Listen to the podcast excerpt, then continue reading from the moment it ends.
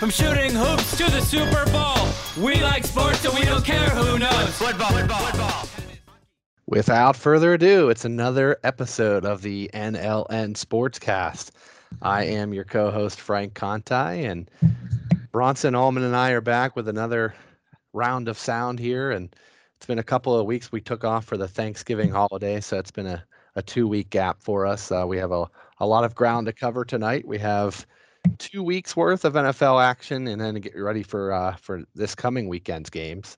Um, we're going to touch upon some uh, MLB offseason news, a lot of free agent signings, that hot stove period that Bronson loves, um, and of course I love a lot of new new new faces and, and new places. So it's going to really shake up the league this year. Uh, some some teams going for it, and we're going to talk some NHL and some Penguins, and talk about our Pit Panthers. So lot to cover, and as always, we'll have a final thought, which uh, is a is a fan favorite too. So Bronson, I'll bring you in. Uh, how was your how was your holiday break there? Do you get a lot of turkey and uh, all, all, the all the trimmings and all that, and enjoy all it? The, and, all, what they say, all the fixings, all yeah, the enjoy enjoy some family time. I know I did. Oh, So yeah. was yours? My mom. Uh, go ahead, Frank. What do you say?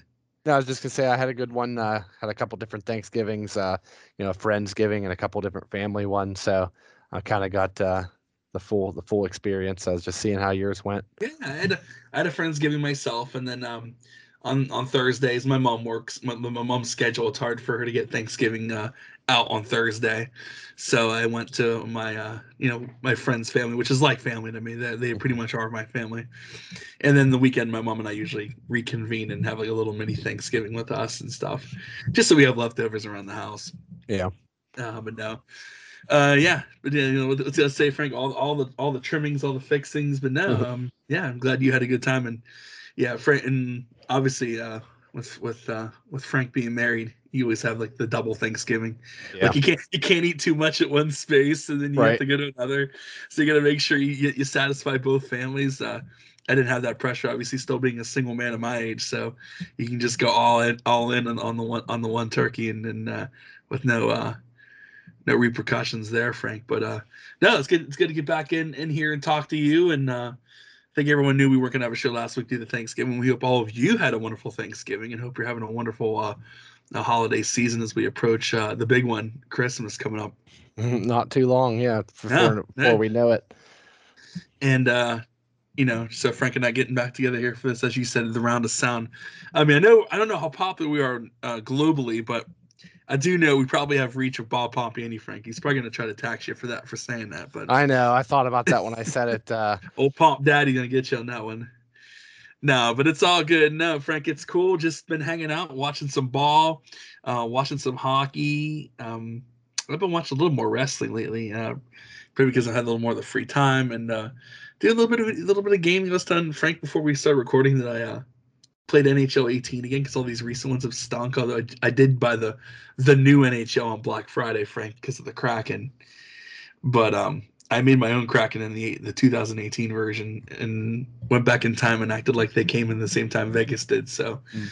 uh, so my team's pretty solid on there, and it's cool to play that franchise mode. Those NHL games up until I'd say probably like you said around like 17 or 18 were, were really good games, and lately after that it's just been like you know paying for the roster updates Right. and. Me and you, we don't we don't need that. We'll we'll do our own roster updates. So definitely. uh, no, but no, it's good, Frank, and it's good to get back in here with you. And um, without any further ado, I feel like we should kind of uh, anything else. I feel like we need with the need to hit. Um, also, um, before we, we get started, um, next week um, is December 9th, Thursday. Usually we record on Thursday. That is uh, the birthday of yours truly, and that's when Frank actually Frank I think picked that day out. Um, we're gonna try to give a, a go of the live uh, uh, Facebook or like you know I don't know if it's Facebook or we'll do something live. We're gonna do a live reaction episode of the podcast because uh, next Thursday the, the Pittsburgh Steelers will play they'll play the Minnesota Vikings. Um, so uh, we're gonna do like a live stream kind of show. So if you're uh, watching the game and uh, I don't know, we'll we'll, we'll keep uh, keep you posted on social media. So follow the uh, at NLN Sportscast uh, page on Twitter on Facebook. If you follow us on Facebook, we'll, we'll give you an update on where you're going to find that. Probably on the page. Um, yeah, if not, um, Frank and I were just kind of kind of kicking out the bits here before we recorded. We're looking forward to it. Hopefully, maybe we can try to do like a Peyton Eli kind of thing where we get some of our friends in on here and comment on some stuff. So, um, uh, but no, we, we kind of picked it up off. Of, we admitting we're copying a little bit off of the Peyton Eli uh, Monday Night Football thing. And how fun that's always to watch it. I'm just waiting for Bronson's Photoshop of our faces on Manning bodies and Oh, really- some good it. I artwork was the- thinking about that. the, See, and Theo it- recognize like we're we're too much alike. So like he knows. it, do, Is it the Frank cast? Is it the Bronson cast? How do we call it? Like, what we don't have the same last name like them, so the we tank cast. We call it the tank cast.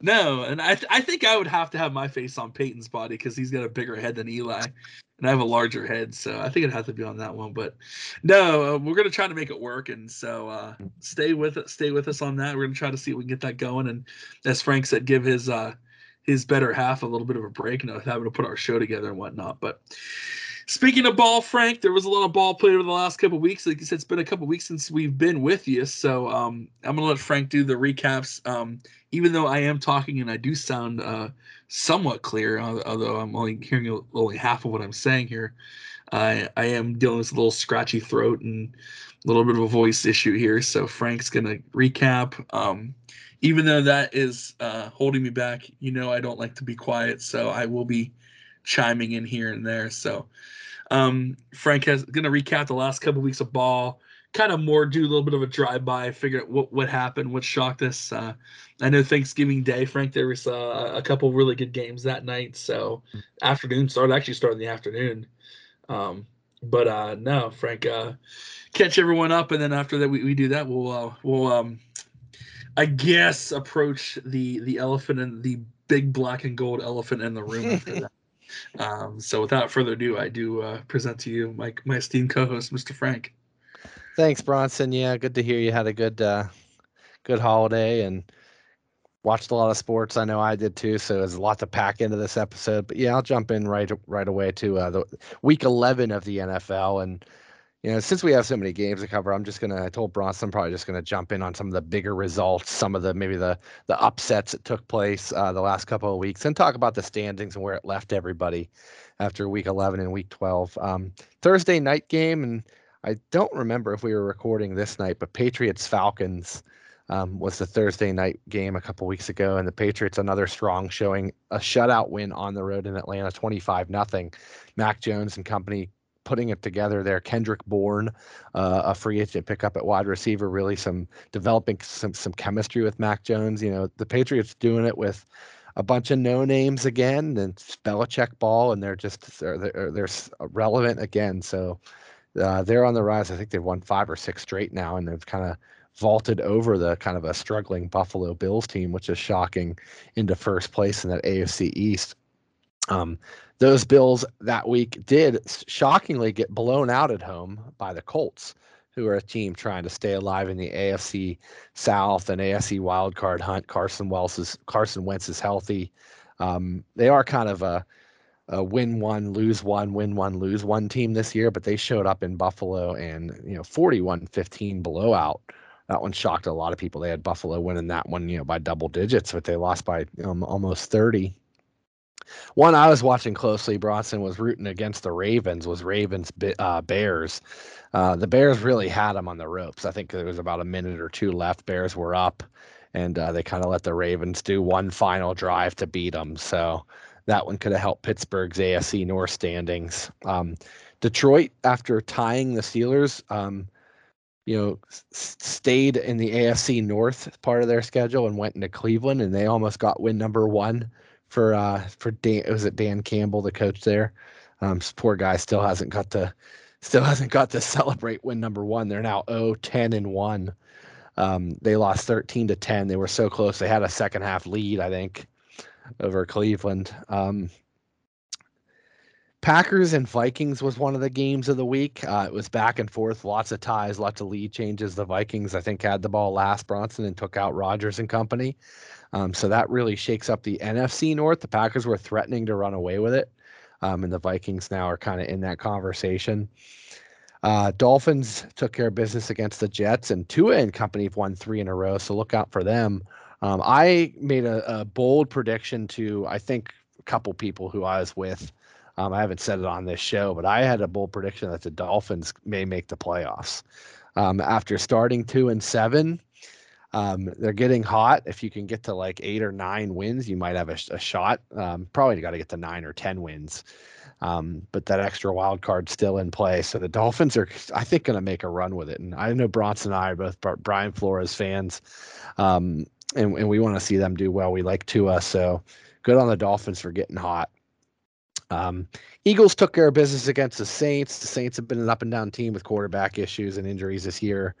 Um, kind of a shocker, Cam Newton's Panthers. You know, I'm back. Well, he's back on the bench because they kind of stunk against the football team, and he got benched. And I think he, uh, last couple of weeks he has not been great. So uh, Cam Newton, that might be a, a, short little honeymoon. We'll see if that if he's uh, earns that 10 million that they gave him kind of shockingly when he was on the couch. Um, but they've they've gone back to struggling. I think they've lost two straight now.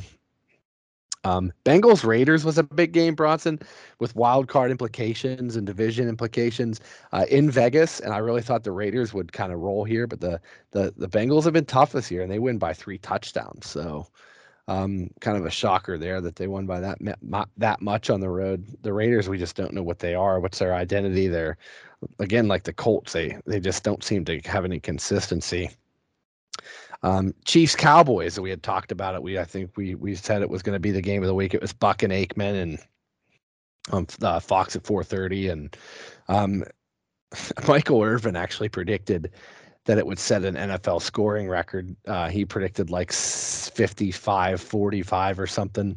Um, but it ended up being 19-9, uh, kind of a, a, a clunker, a, a defensive struggle, uh, field goal kind of game and the Chiefs, you know, kind of it was never really in doubt. They were up by, you know, by double digits until pretty much the end, and um, both high-powered offenses really didn't perform. So the Chiefs get that big win, and they're you know don't look now, but the Chiefs have kind of figured it out um, as they toiled around. You know, th- you know, two and three, three and four, four and four, you know, five and four. They're they've won four straight now, and they're at seven and four. So they might be the Chiefs that that we uh, all came to know and love. So um, Seattle and Arizona was another big one.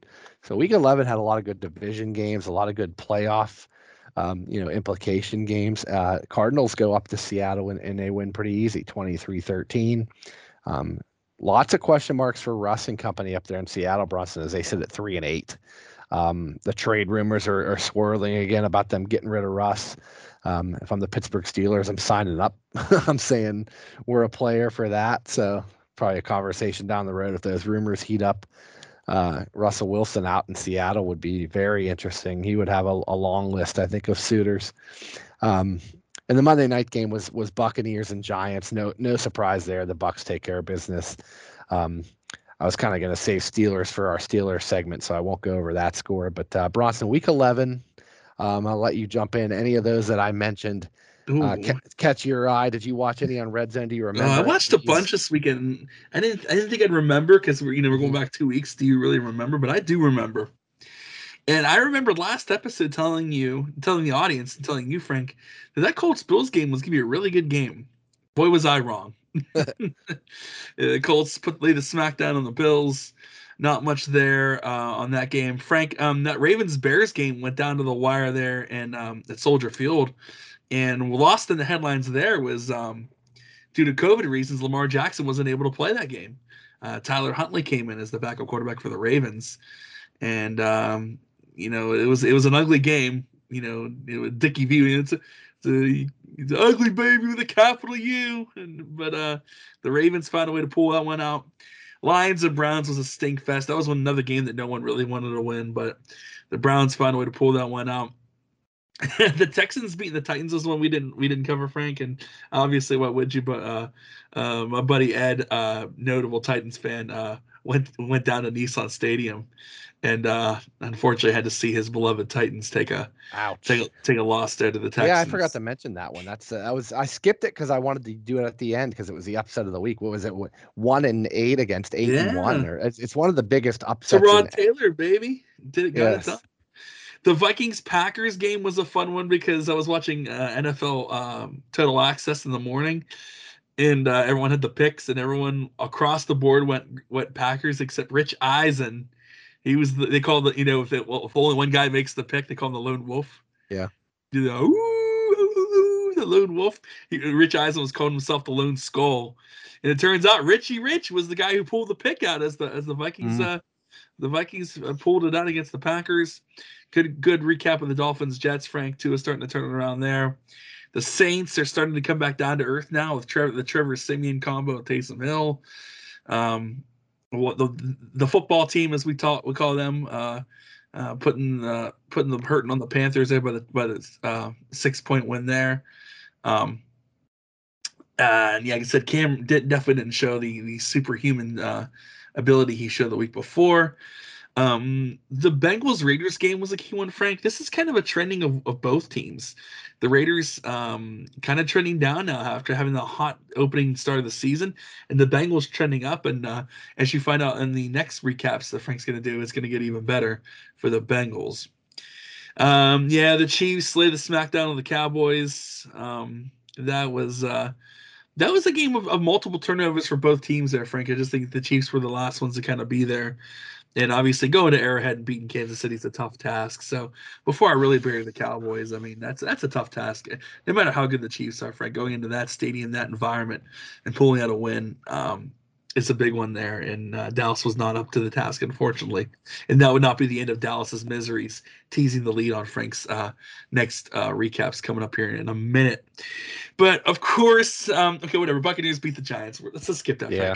Yeah, Let's go to the game that the people wanted to talk about. The Arizona Cardinals go in to Seattle. They they face the 12s. They face the Seahawks. And uh, the Cardinals in uh, in pretty good fashion. They get the W. And uh, one of the big reasons why I was a big fan of this win, I think Frank knows where I'm going with this. Your was boy. Skylar- your boy, pew pew, Colt McCoy, coming in this game. He he'd played the week before too, but he comes in and beats the Seattle Seahawks.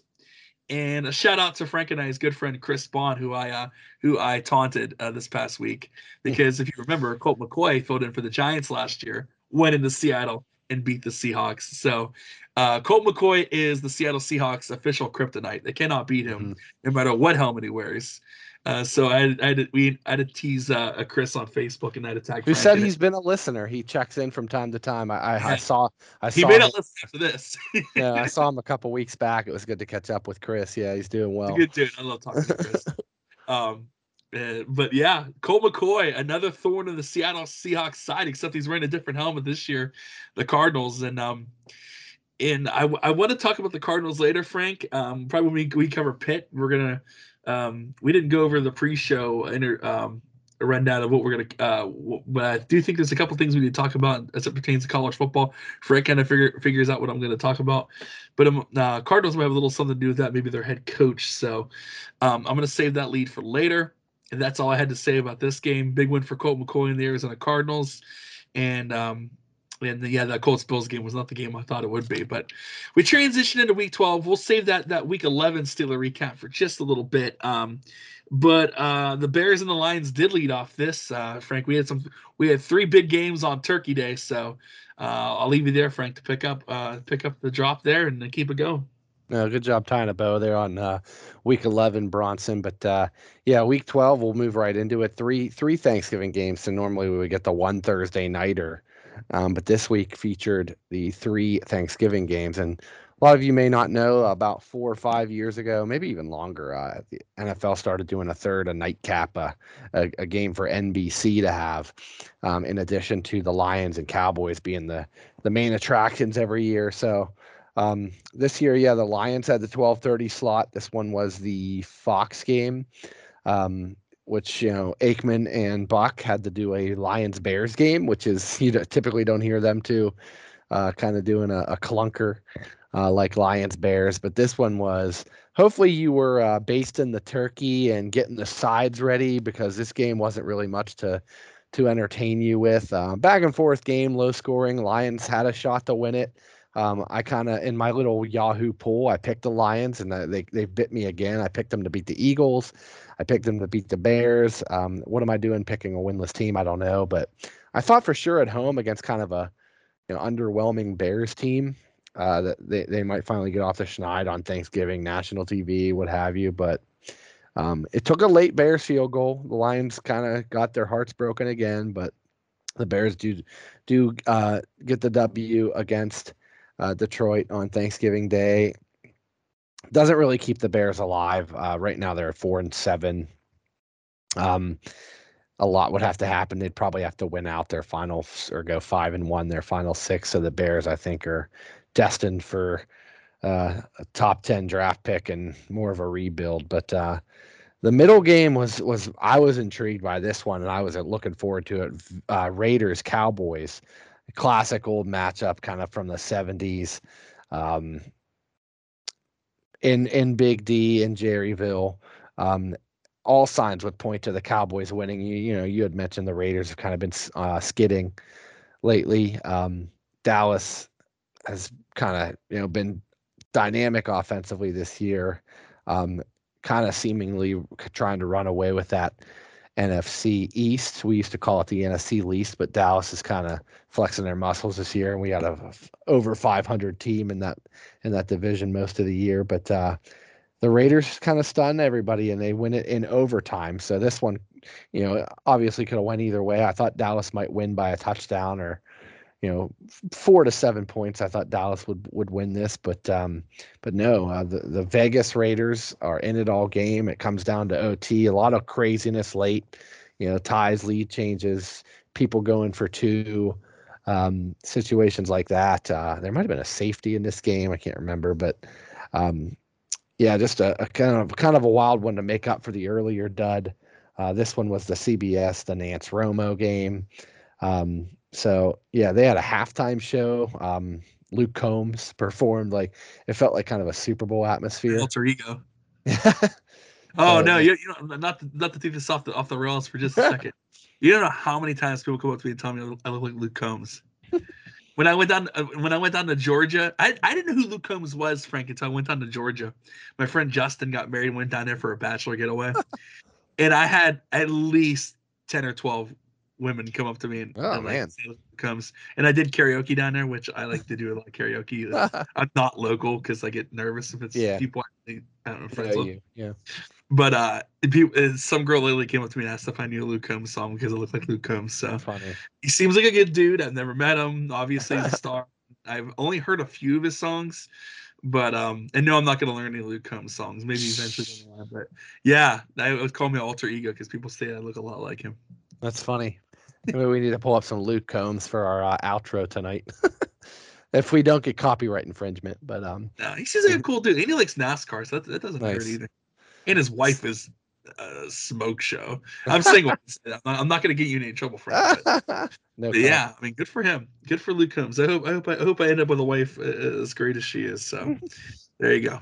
Well, Yeah, so Continue. that- Get the train back on the rails. so that game felt like kind of a I was like they really like extended halftime, had a concert and everything. They're trying to really do up the Thanksgiving thing. Um and yeah, the, then the nightcap was intriguing too, and probably felt more intriguing as they, you know, maybe they even thought Drew Brees might be in this game. I don't re- remember when the schedule came out, but um, you know, Super Bowl contenders, Bills and Saints in New Orleans. Um, it ended up being a dud too, Bronson. Uh, the Bills kind of you know, after a, a, a shameful performance getting blown out at home against the the Colts that we talked about in Week 11, they they rebound to to do something not many teams do, even on a bad year for the Saints. Uh, go into the Superdome and, and kind of blow out the Saints uh, at home, uh, 31-6. So the Bills defense really stepped it up. Uh, so that was a Thanksgiving slate, leaving only a handful of games for the weekend. Um, the one o'clock slate, uh, really good one. Bucks and Colts, Bronson. I watched a lot of this on Red Zone. Same. Um, Same. the ending was thrilling because a, a couple lead changes towards the end. You know, Brady would lead them down, then Wentz would lead them down. Um, it came down to who had the ball last. Buccaneers um, took the lead late on a huge Fournette like 30 yard run. Um, I almost kind of thought Fournette should have like fell down and ran more clock. You know that whole debate, but he gets in. Um, eh, you know, takes the points when he can get them. But then the really exciting play was the final kickoff. It was almost returned for a touchdown um, with like 10 seconds left. I kept saying, I, I looked like an idiot because I was like, touchback, touchback, don't waste time. Don't bring it out. You're just wasting time. And then I'm like, never mind, because he like he, he almost broke it. He got to like the opponent, he he got to the uh the Buccaneers 25. It's one of those things where you come in the end zone in that situation, you better break it. right. He got to the we all know from in Madden, like if you're playing Madden, take the touchback, take the time. But um Didn't Ty to, like- Montgomery do that? He did that with the Packers. Isn't that the same situation? He fumbled it though. Ah, so they get Yeah. it to the 25 and have like so they I think they had like seven seconds and one timeout. So everybody's like, okay, one throw over the middle to like the 10, timeout, then one play to tie it up. Um, but it didn't work out. I think they had a couple throws and didn't didn't come to fruition. But boy, that was exciting. You almost think he had to score on the on the kick return. Um, he gave them a shot, but it would have been nice if he could have broke it all the way and scored. So the the darn Buccaneer Brady and the Bucks. I just I kind of root for them to lose every week. I want them to come back down to earth. They kind of did middle part of the year. Um, a lot of people had them going uh, uh what 16 and 1, 15 and 2, but they they've kind of they've they've now won two straight to get back to 8 and 3, but uh Buccaneers might be looking at like a 13 and 4 uh, mark, not anything in the in the stratosphere like the 16 and 1 mark, but um yeah, that game that game was great. We had let me get back to week 12 here. Uh, we had Panthers Dolphins. This is this is the one where Cam got benched. Um, he didn't play well against the Washington football team in week 11, but uh, down in Miami, they just got boat raced by our you know our Dolphins that we think are resurging.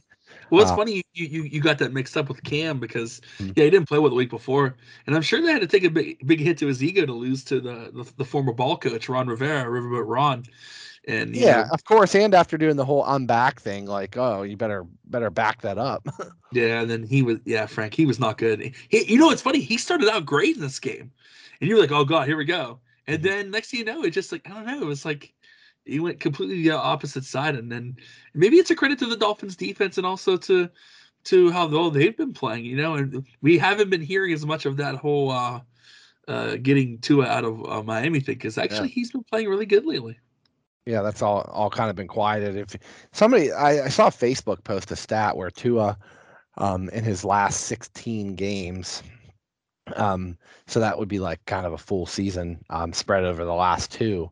Um, the numbers look great. The QBR, you know, the touchdown to interception. So like everybody needs to pump the brakes on him. I know you. Like I and said, Frank, remember I ran a couple weeks ago? yeah, Calm, calm, calm your jets. And like I said, my friend John Young deserves a lot of credit for this because he told me he said he's honestly everyone just needs to relax with Tua. He goes, this guy was still recovering from hip surgery. You know, a couple years. You know, those are those are tough situations. Those are it was a major injury. Yeah, they said he may never play again. So that was not Yeah. a. But He's no, like, I'm glad. Give him a couple years. Let that hip get back, get get into form. He said, he goes, I, I- think you'll see a better Tua, and we're starting to see a little bit of it right now. Honestly, Yeah, so um yeah, Cam Cam gets benched in that game. I think he was five for twenty one with two picks. Um, PJ Walker, a guy we've talked about, an XFL guy uh, that's kind of gotten a chance from getting a quick look at that uh, before the pandemic shut down that F- XFL season. Um, got a chance with Carolina. He he's taking most of the snaps now, so and I think they probably plan on starting him next week. Um, Titans Patriots, the next one on the list. Uh, this was supposed to be game of the week material. Eight and three Titans, seven and four Pats in Foxborough. Um, Vrabel, of course, versus Belichick, the former disciple. Um, but it was all Pats. It was never in question. 36 13. That brings the Pats to eight and four and in first place, uh, winners of six straight.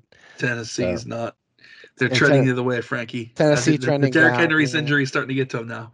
Yeah, I mean he's their backbone, and that took the wind out of their sails for sure. Um, now you, it's uh, so much pressure on Tannehill, and Tannehill's a guy that gave big money, um, a guy that I think is kind of more of a game manager. Um, I don't think he can is a, is a quarterback that that is going to light the world on fire, and now especially that uh, without Derrick Henry, and you can make Tannehill beat you. Um, we're seeing They that just this got rid of Peterson too, Frank. So yeah, that was a short that was a short-lived little tenure. So yeah, it's just looking. They did have a backup break a big run in this game, but it was you know didn't really help the outcome. Um, so no, it's number forty. I forget his name, but uh, that yeah, this team kind of hit the kind of started to derail after that news. Um, Bud Dupree, also former Steeler, is out again with an injury, which has kind of plagued him his whole career. So.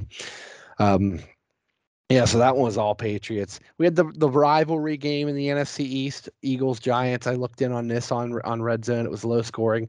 Giants uh, come out on top 13-7. Jalen Hurts, you know, despite seven points, I thought he looked good. Um, uh, he almost led them to a game-winning drive. They got to the other side of the 50, um, but uh, had to try a couple hail, hail marys and uh, couldn't connect. So Eagles fall.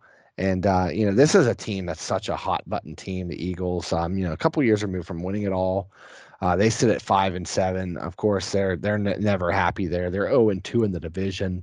Um, they do have a plus 31 point differential. A lot of that comes in from the uh, Lions blowout. Um, but uh, yeah, at five and seven, the Eagles, um, they only sit two and a half back of Dallas. That's Dallas has now come back to earth. I think they still have one or two left with the Cowboys. So still a chance to control your own destiny if you're the Eagles. If you, like I said with the Bears, if you win out or win five your last six, um, you have a shot. So you never know when a team can get hot. Bronson, um, uh, the Eagles could be that team as as Jalen Hurts starts to um, mature. Um, other Week 12 action, you saw the Falcons and Jaguars. That one, no, no real interest there. Falcons win it in Jacksonville. Um, so still, Urban Meyer and Trevor Lawrence and company struggling uh, at two and nine. Um, so not a great year for them, which was expected. Uh, another another horrible game with Jets and Texans. um, the Jets got a win, um, which which I know you like. You kind of have a soft spot for the Jets, but um, I do. yeah, but they they they win in Houston, you know, which that game I'm sure. This did- was uh this was uh um Zach Wilson's return game. Okay, so he was back. Did he look Yeah. good? He Yeah. look healthy? Yeah, I mean, yeah, should, looked pretty solid overall. I mean, and I think a lot of people thought that maybe this was a, uh, maybe a better. Uh, this is a chance for the Texans to kind of sneak back into the the, the, the fray of things, but um, they resorted back to the way we thought they were, and yeah, the Jets go down to uh, NRG Stadium and defeat the Texans. Then another big one out west, um, Chargers and Broncos. And the Broncos, and I mentioned this with the Colts and the Raiders. Um, who kind of who are the Broncos this year? You just you, you can't get a read on them. They go win loss win blew- loss. They blow they blow out Dallas in Dallas. Right. And so they've been win loss win loss, win a big road game, lose a big home game. Um, they they they show up in this one and they they really handle Herbert and the Chargers. Um, and, Chargers and- coming fresh off of that that win the week before at SoFi against against Pitt. Right. So the Broncos, that AFC West, everybody's over 500 and everybody's within a game. The Chiefs, the Chiefs are seven and four. Chargers, Broncos, Raiders, all six and five. So that one is going to be so fun as we hit the stretch run. Um, another division of all over 500 or, or better teams is the AFC North because the Ravens lead it, the Bengals, Browns, and Steelers with that tie. Um, every team is 500 or better there. Um, so that's those are two great divisions right now that are going to come down to the wire. Um, game of the week might have been Rams Packers. Um, this was your four o'clock Fox Buck Yeah. Aikman, uh, Buck Aikman game. Um, the Rams Bronson are 0 and 3 since acquiring OBJ and Von Miller. So what's going on? They they just they went all in. They were buyers at the trade deadline, like you see a baseball team or hockey team do. You never see it in football, but the Rams do it and they have not found cohesion yet. Um, a lot of a lot of time they're still sitting in a good spot um, because of their hot start um, at, at seven and four in a wild card spot. But they might uh, be they're looking up at the Cardinals at nine and two. Um, a lot of people handed the NFC West to the Rams. I know I did. They're my Super Bowl pick. Um, I hope the Rams and Bills, my my Super Bowl pick, can still figure that figure it out this year. But uh, they they lose 36-28. They kind of tried to hang around in that game, but the Packers were too much. Um, and then the Niners took care of the Vikings, another team that you just you have hope for. You think they're turning a corner. And yes, it was a tough game going to San Fran, but boy, I would have liked to see the Vikings, you know, kind of stack some wins together and put pressure on Green Bay. But Especially uh, coming off that win against Green Bay. so now it's essentially a four game. You're right. It's a it's essentially a four game lead with six to play. The Packers could be a, a an early clincher. Um, with a win this week and a Viking loss, I, I believe that might clinch the NFC North um, with six games to, with five games to play. So um, that could be the first the first division to clinch. Um, and then finally, um, we had the nightcap was nice. Browns Ravens. This is one that I was rooting for the Browns because the Ravens are uh, the Steelers are trying to catch the Ravens, but also they're trying to catch the Browns too. So either either result was going to help uh, Pittsburgh. Um, and it was it was close. This game was a one score game the whole way, but the Ravens uh, have enough at the end to win 16-10 despite four Lamar Jackson picks, Bronson. Um, that was shocking that they still won with uh, with him having four picks. He he again was dominant. He was running all over the place. He, he was doing it with his legs. So Tra- Travis Baru, my friend, you know him, you know Travis. Yeah. Baru. Um, he when Joe Flacco worked, played there, he used to call he still does called Joe Flacco Jump Ball Joe, and I think maybe maybe we still like a bunch of bitter Steeler fans saying that. But he's saying he was like jump ball Joe. All he would do was always throw deep balls that yeah. would either a get a catch or b uh, uh, draw a pass interference call. That's why it was called a jump ball. I mean, it's a philosophy. I, I say four downs, don't even punt. Throw four hail marys and see if you get a catch or a penalty out of the four tries. I yeah. think somebody somebody could upset the NFL by doing that. and so that's where you got the nickname Jump Ball Joe from Travis Brew. And then Mark Madden said this week too, where he finally said that he's not impressed with Lamar Jackson. He said that Lamar Jackson basically just runs around until something opens up. Like, yeah. and I, I, and he's I mean, one yeah. big hit away. I mean, as much scrambling he as he does, um, and he's been able to be so elusive that he hasn't taken that hit like RG three did. But uh, he is one huge hit away from you know, season-ending injury or debilitating injury. You worry will, about. That. I will go devil's advocate to people who do say that. You know, he just all he does is just run around in circles and run until something opens up. A lot of people can say about that. I mean, you know, about the early years of Ben. Yeah, but you know, Tony Romo played the same way. Favre yeah. always kind of played the mm. same way. Um, Michael Vick, you know. So, no, I mean, yeah, for sure. And uh my reflection, Frank, you kind of recapped everything pretty well. I don't really know if I, I kind of jumped in and said the things I wanted to say. That Buccaneers Colts in my mind was actually the more of the game of the week than the the Rams and Packers, even though I do get why that game was hyped up. But that Buccaneers Colts game was good. You know, Brady goes into Lucas Oil Stadium, gets a win there. He's you know he's familiar playing there, obviously, during his Patriot days. But um, um, yeah, this is a fun. It was a fun, and I think it was cool. He had his three games on Thursday, so Sunday you know, there wasn't as much, you mm-hmm. know, to, to go around. So, you know, the red zone was really dialed in on specific games for a decent period of time. So you got a chance to really check everything out, especially if you watch those games on Thursday. The Cowboys, cho- you know, you know, you know, pushing that away, you know, on Thanksgiving Day. You know, the Cowboys and Lions are always the mainstay of Thanksgiving. So, um, but a big one for the Raiders, definitely to go down there and, and, and, and get the dub there the Bills a great bounce back game from that embarrassment against the Colts to go down to go down to to um, the Superdome and beat the Saints. Um, but no, just uh, really not much more else I have left to really impact on this one. And uh, but um, I'll lead you into this one, Frank. Um, that there's there was two games Frank and I missed. This two one this two games we missed. Uh, obviously were games by the um, the Pittsburgh Steelers. Um, they uh, they dropped two in a row. Frank, uh, one we thought for sure they probably would, and one one we thought maybe, but not not to the degree. I'll let you go into detail on both of those. Yeah, so I'm kind of calling this uh, segment the state of the Steelers. Um, kind of a state of the union address on where we sit here, a little bit past the halfway point, uh, really towards the stretch run with six to play.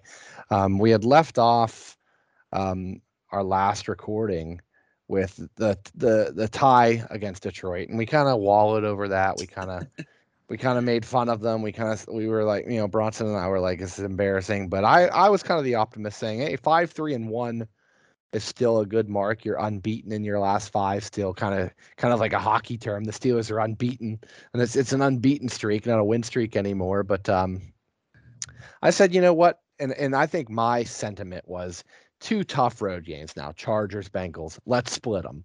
Let's go one and one. Um, preferably win the Bengal one because it's a division game. Um, and, and sit at six, four, and one. uh, going into Baltimore, going into your final stretch here. Um, but Bronson, after the, the the the Lions tie, it only got worse. The Steelers have dropped their next two. Um, Sunday night football, Chargers. Um, Steelers fall behind early. They're chasing the game. Um, I don't know if you stayed awake for it, but I can't remember if I was texting you during it. But man, what a comeback in the fourth! I almost, yeah, we tur- yeah, I almost turned it off and went to bed, Bronson. But I was like, you know what? There's a shot. They're within like they I think they were down 17, which was like three scores. But I'm like, you know, I think we had the ball. It was a four. Steelers almost create com- converted their biggest comeback in franchise history. They were 0 273 and, and 1 uh, while trailing by 17 in the fourth quarter, um, which most teams are a, a, number like that. That's such a hard margin to, to overcome. But we score and make it a 10 point game. We get that crazy bounce off of Cam Heyward, caught by Cam Sutton interception.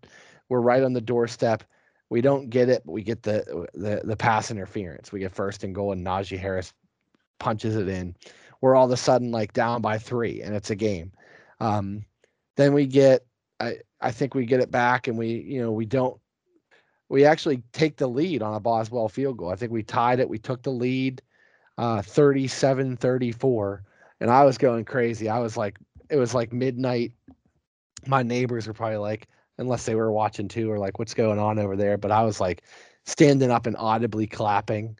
Um, I was I was standing up and uh, you know screaming at the TV by myself. My wife was actually in bed; uh, she couldn't make it through for the whole finish. But Bronson, we went up 37, 34. I'm like, they're gonna pull this off. It's fate. Oh, it's no. it's history. Yeah, I didn't even do that. It's it's the biggest comeback in Steeler history. We got this thing, but Herbert gets the ball back, and in two plays, like literally boom, boom, pass to the 50 and pass to the end zone.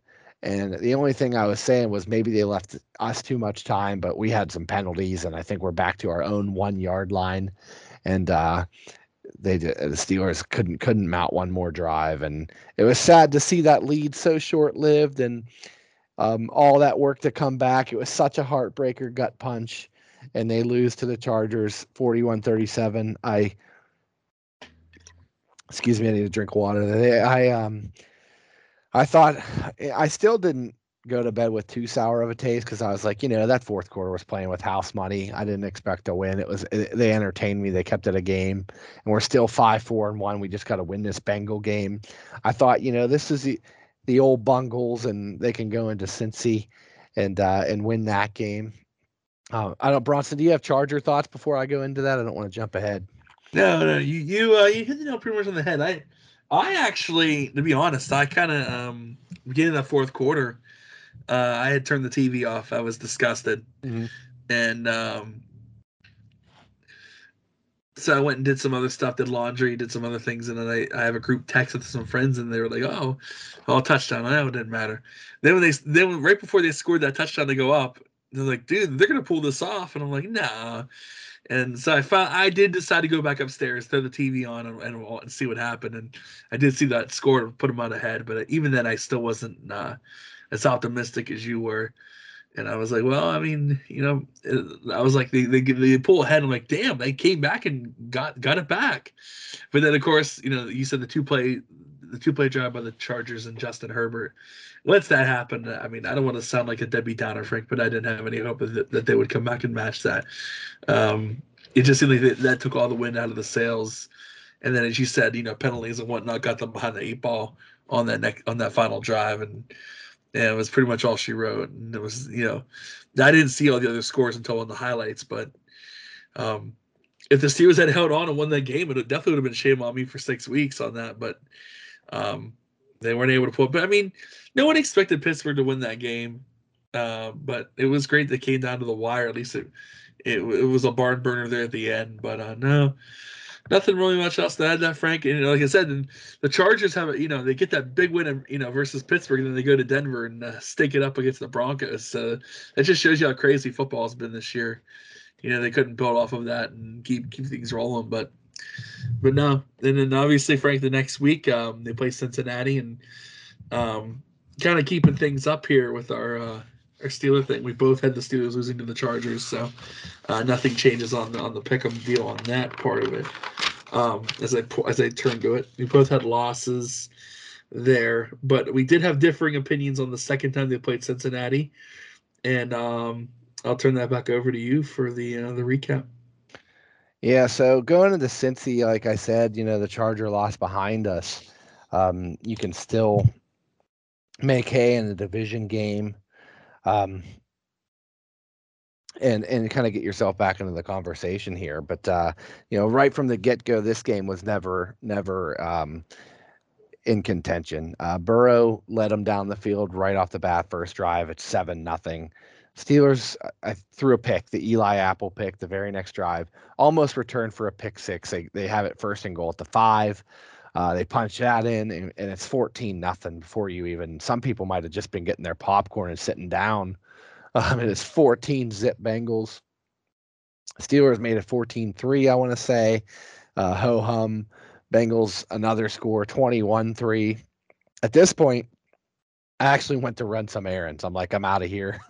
Just like you did with the laundry the week before. I'm like, I had to get a few things at the store. So I'm running to the grocery store. The clerk actually told me, uh, she's like, What am I missing? What's going on? I'm like, Nothing. I left because of it. It's, and then somebody came over and said, Yeah, it's 35 3 now. And I was cracking up. I'm like, Are you serious? Like, we were just getting the doors blown off of us in the first half. Ben through, I think while I was at the store, Ben threw an, another pick six. Like, pick six to Mike Hilton, the former right, right to Mike Hilton. I did see that. So Yeah.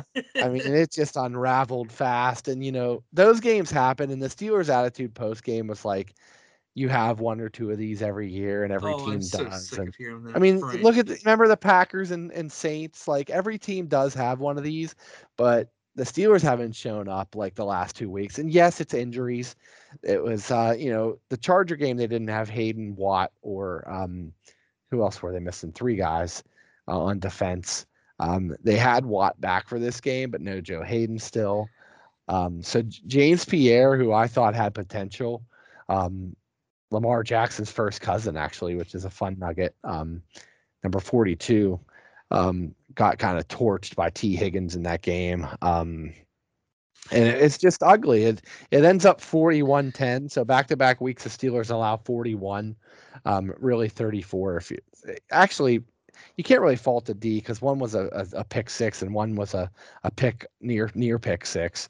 So the defense allowed oh, bro. 20 this defense allowed 27 not 41 but still the defense does not look great they're getting walked over the problem with the defense is, is has been the lack of takeaways the lack Yep. of getting the lack of getting off the field on third down Fitzpatrick got his first interception finally this past week. I mean, and it was probably in mop up duty. So like, it's just, yeah. Um, eh, the Steelers aren't doing. T- they're not forcing turnovers. Devin Bush is slowly, and I'm not going to write him off yet. Slowly becoming a huge bust. He's becoming a Jarvis Jones. Um, it's just he. Somebody had a funny meme of him being like a an Xbox player where the controller fails oh, the field goal. and and like well he's like they had like your controller is unplugged like because he the, the ball would be snapped and he would be frozen and he's just slow to react and he's Yeah. He was supposed to be this sideline to sideline buzzsaw ball hawk ryan shazier 2.0 and he seems lost out there I know He's- Vince Williams came to his defensive bit on Twitter this week. i don't know how you can defend him it's on tape i mean Yeah. you can't keep saying it's the acl that's it's now almost two years ago That's what everyone's saying though. Everyone's saying it's the injury. It's this it's the Yeah. knee injury. so just sit out another year then if you can't play like he's just No, So- I'm, I'm with you, Frank. I'm starting to really frustrate me. Starting to feel like Poulan. I'm being the the devil's Penguins, advocate here.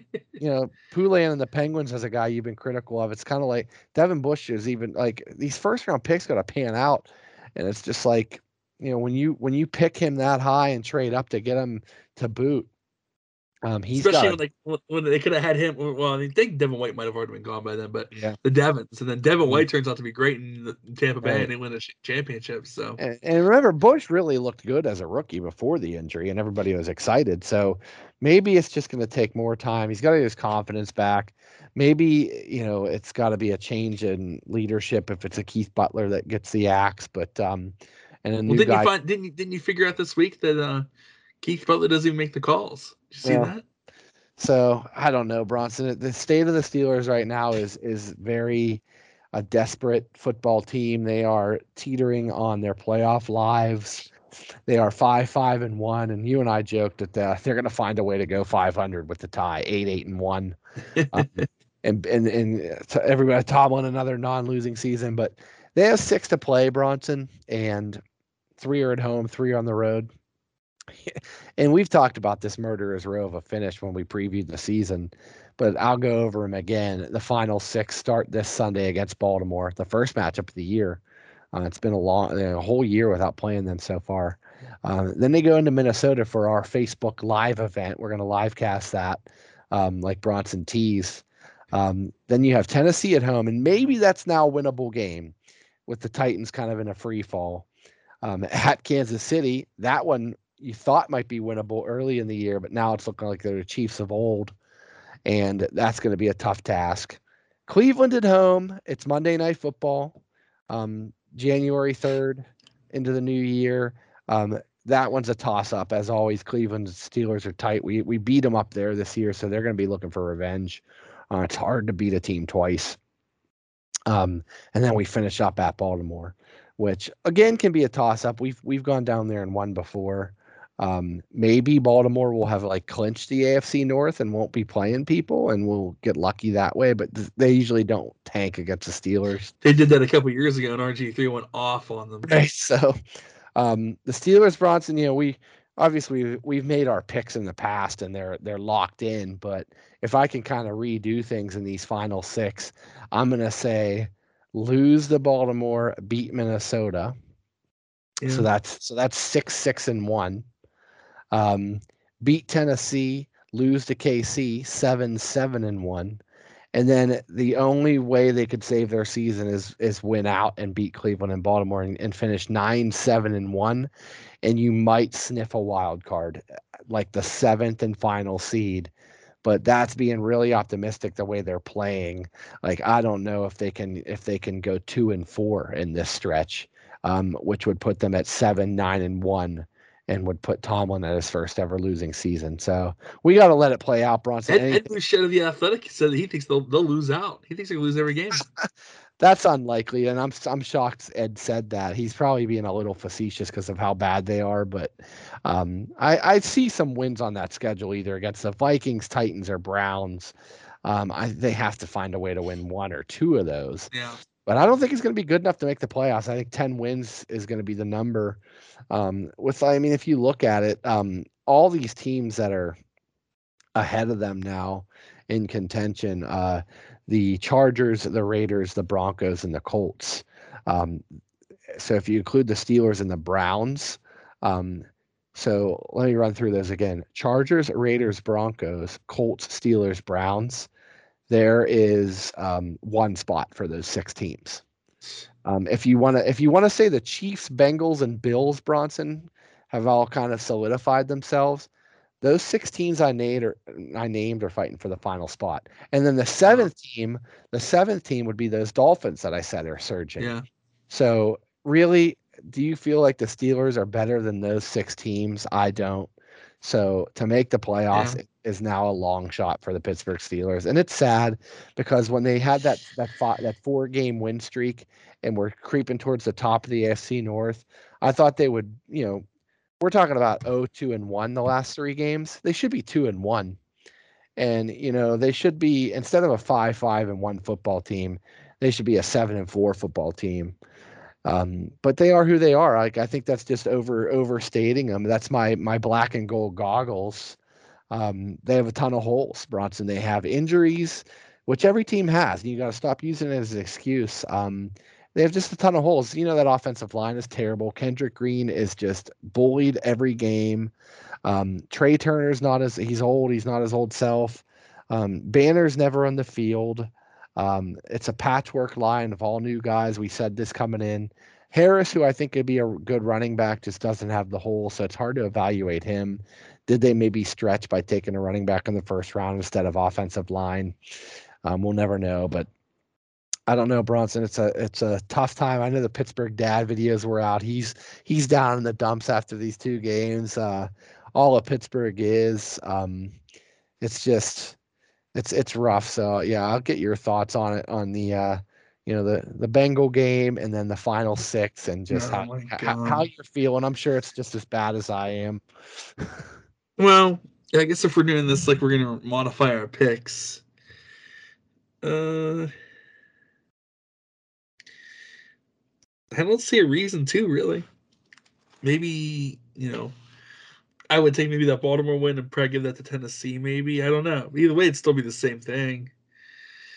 Um, I don't know, Frank. I've just run out of energy with this team. Honestly, I've I've run out of energy for this team. I'm tired of always having my hopes up with it with a letdown like this, and then their reaction to the letdown is what's what's what annoys me the most. Mhm.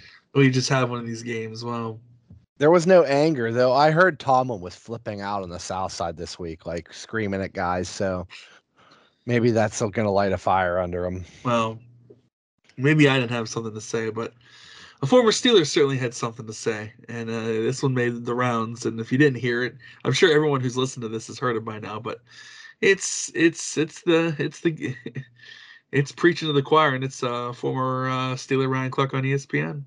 10, but don't be fooled. It wasn't nearly as close as that would make it sound.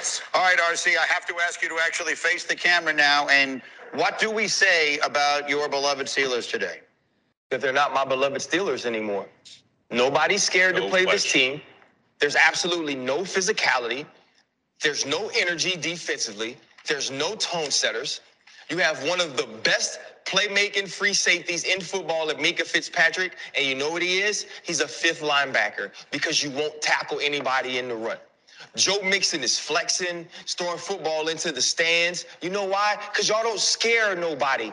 Because it ain't about putting your face mask on somebody else's face mask. It's not about upholding what Joe Greene did, what Lambert did. It's not about doing what James Harrison did, Casey Hampton, James Farrior, Troy Polamalu. Those days are gone. We want to be cute, right? We want to make videos. We want to do TikToks. We want to dance in the locker room. We want to be the team that everybody loves to be around. We want to make jokes. We want to smile. We want to have fun.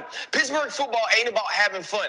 Pittsburgh football is about dominating people on the field because of your physicality. But that ain't what y'all want. What y'all want to do is y'all want to show up and y'all want to live on the back of legends. Don't nobody care about that no more, right? Young people aren't respectful to the past. In the past, Pittsburgh was something. This Pittsburgh defense ain't jack.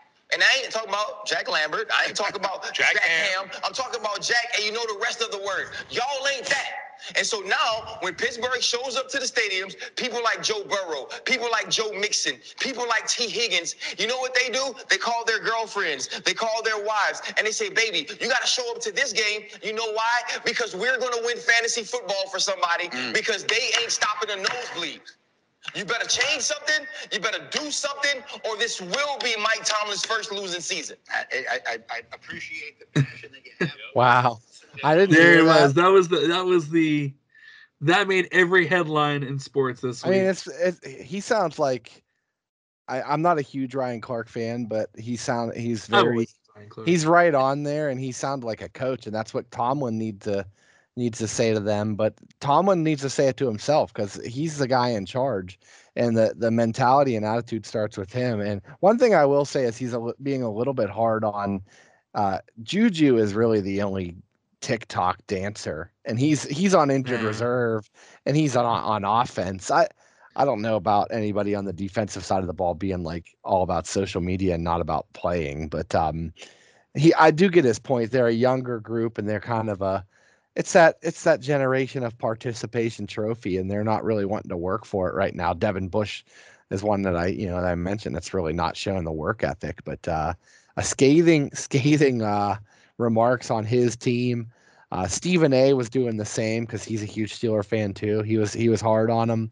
Um, yeah, boy, Steeler Nation right now is, crumbling. They need to show up and smack Baltimore in the mouth and get back in this thing because uh and I expect them to show up. They they they have to. It's now or never.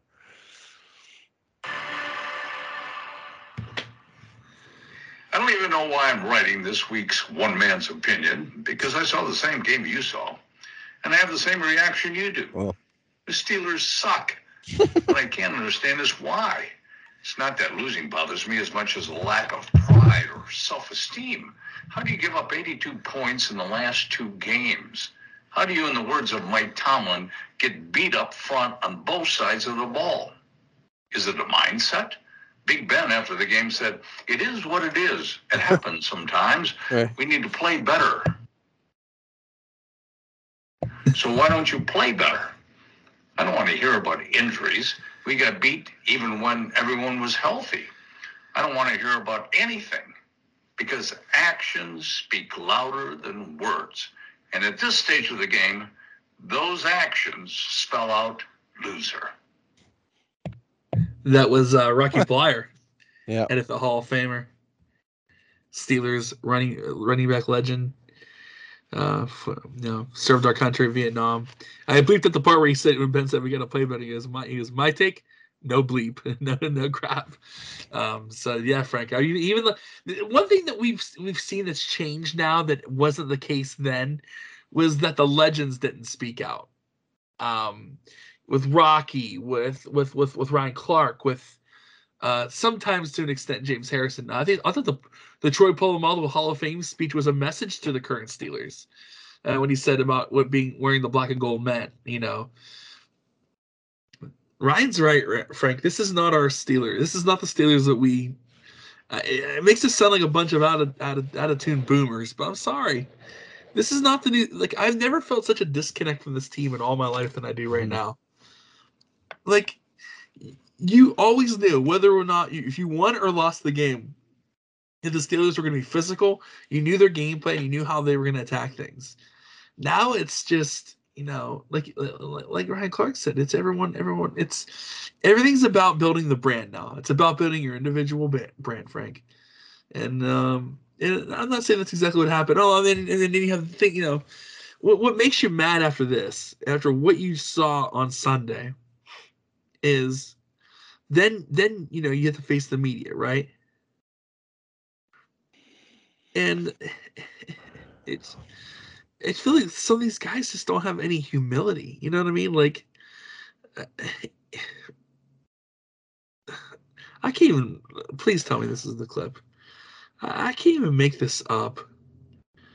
Okay, so I can't find it. So basically, Chase Claypool said that what will make things better for the Steelers is if they play pre- music at practice because practice is hard, practice is tough. They need to have more fun, and they need to play, and they need to have music. Uh. Cam Heyward was asked about this on the DV morning show. It was like he had to have been joking. He goes, he had to have been joking. If if I thought that's what he meant when he said that, I would have ripped the speakers out of my car. Like it- it- it- people like Chase Claypool and like you know, I'm sorry to say this, Juju. I'm a USC guy, Mhm. And Juju, these guys just don't have any humility. You know, like oh, it just drives me nuts, Frankie. I can't deal with this anymore. I mean, I love this team. I love you know. Maybe there's the stupid idiots that think that you know just changing the quarterback's going to change everything. As Chuck Noll once said, what, what- "What's what's that, Frank? There are many problems and they are great." mhm. That, that that's this team right now. So I don't know, Frank. I can't. I Uh, can't. Bronson, your your kind of your lack of words and you're being made speechless says it all. I mean, it's just it's so frustrating as a Steeler I fan. don't We do want to talk about him, Frank. Yeah, I know. Let's We have that. Well, like Rocky said, we have that tradition. This, you know, Pittsburgh Steeler football. Ryan Clark touched upon it. Every era, you know, they had a, a, a kind of a dip in the in the '80s, a dip in the early 2000s, but for the last half century, the Steelers have been class of the NFL, class of sports world. Um, it's why the Steeler Nation exists. It's why um, the fan base is so large. Um, they usually give their best every week and put a good product in the field and are perennial contenders. Yes, they haven't, you know, really made much noise in the playoffs the last decade. Um, you know, a lot of us are kind of um, resting on that 05, 08 Super Bowls, getting there in 2010. Okay, you know, grand scheme of things, three Super Bowl appearances in the last 15 seasons. Um, that is very a, a big accomplishment. You know, that's going to the Super Bowl one out of every five years. Um, but it, it, has been a dry spell lately. No playoff wins since I think 2016. Um, you know, a, a, kind of a big drought now. Um, all that they didn't do with with the killer bees when they had a chance, and now with T.J. Watt and this big contract and Minkah and the last window of Ben uh, not putting it together either uh, is kind of a sad thing. So if you're staring down the the, the barrel at a rebuild, um, that's going to be hard to swallow as well. Um, you thought this final window was going to, you know, produce some deeper playoff runs, maybe not a Lombardi, um, but you know, the rise of Mahomes, the rise of Jackson, um, the rise of Josh Allen's Bills, now Herbert's Chargers. There's just you look up at the AFC, they're not the Steelers aren't one of the best teams. I just want to see the effort, like Bleier and, and Clark are saying. I want to see them hunker down and stop the music, stop the dancing.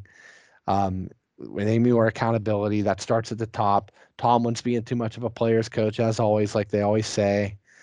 Um, this younger generation needs to buck up and start, you know, you know, trying to play winning football and not worrying about themselves and their, you know, their own contracts, their own social media. Um, and it, it's getting ugly. I don't know if that can change. I don't know if the culture can change at this point. Um, it might it, it, might be too late in the game for that. Um, the debate will go on if they do finish something like you know seven nine and one, six ten and one. Um, will Tomlin be on the hot seat? You know he's got a contract, but they could tear it up. You know they've recently extended them, what have you. Um, do they go? Do they shock the world and fire a coach, which the Steelers, you know, haven't done in in 50 years um, or more, longer than that. Three coaches in like six, 60, 70 years.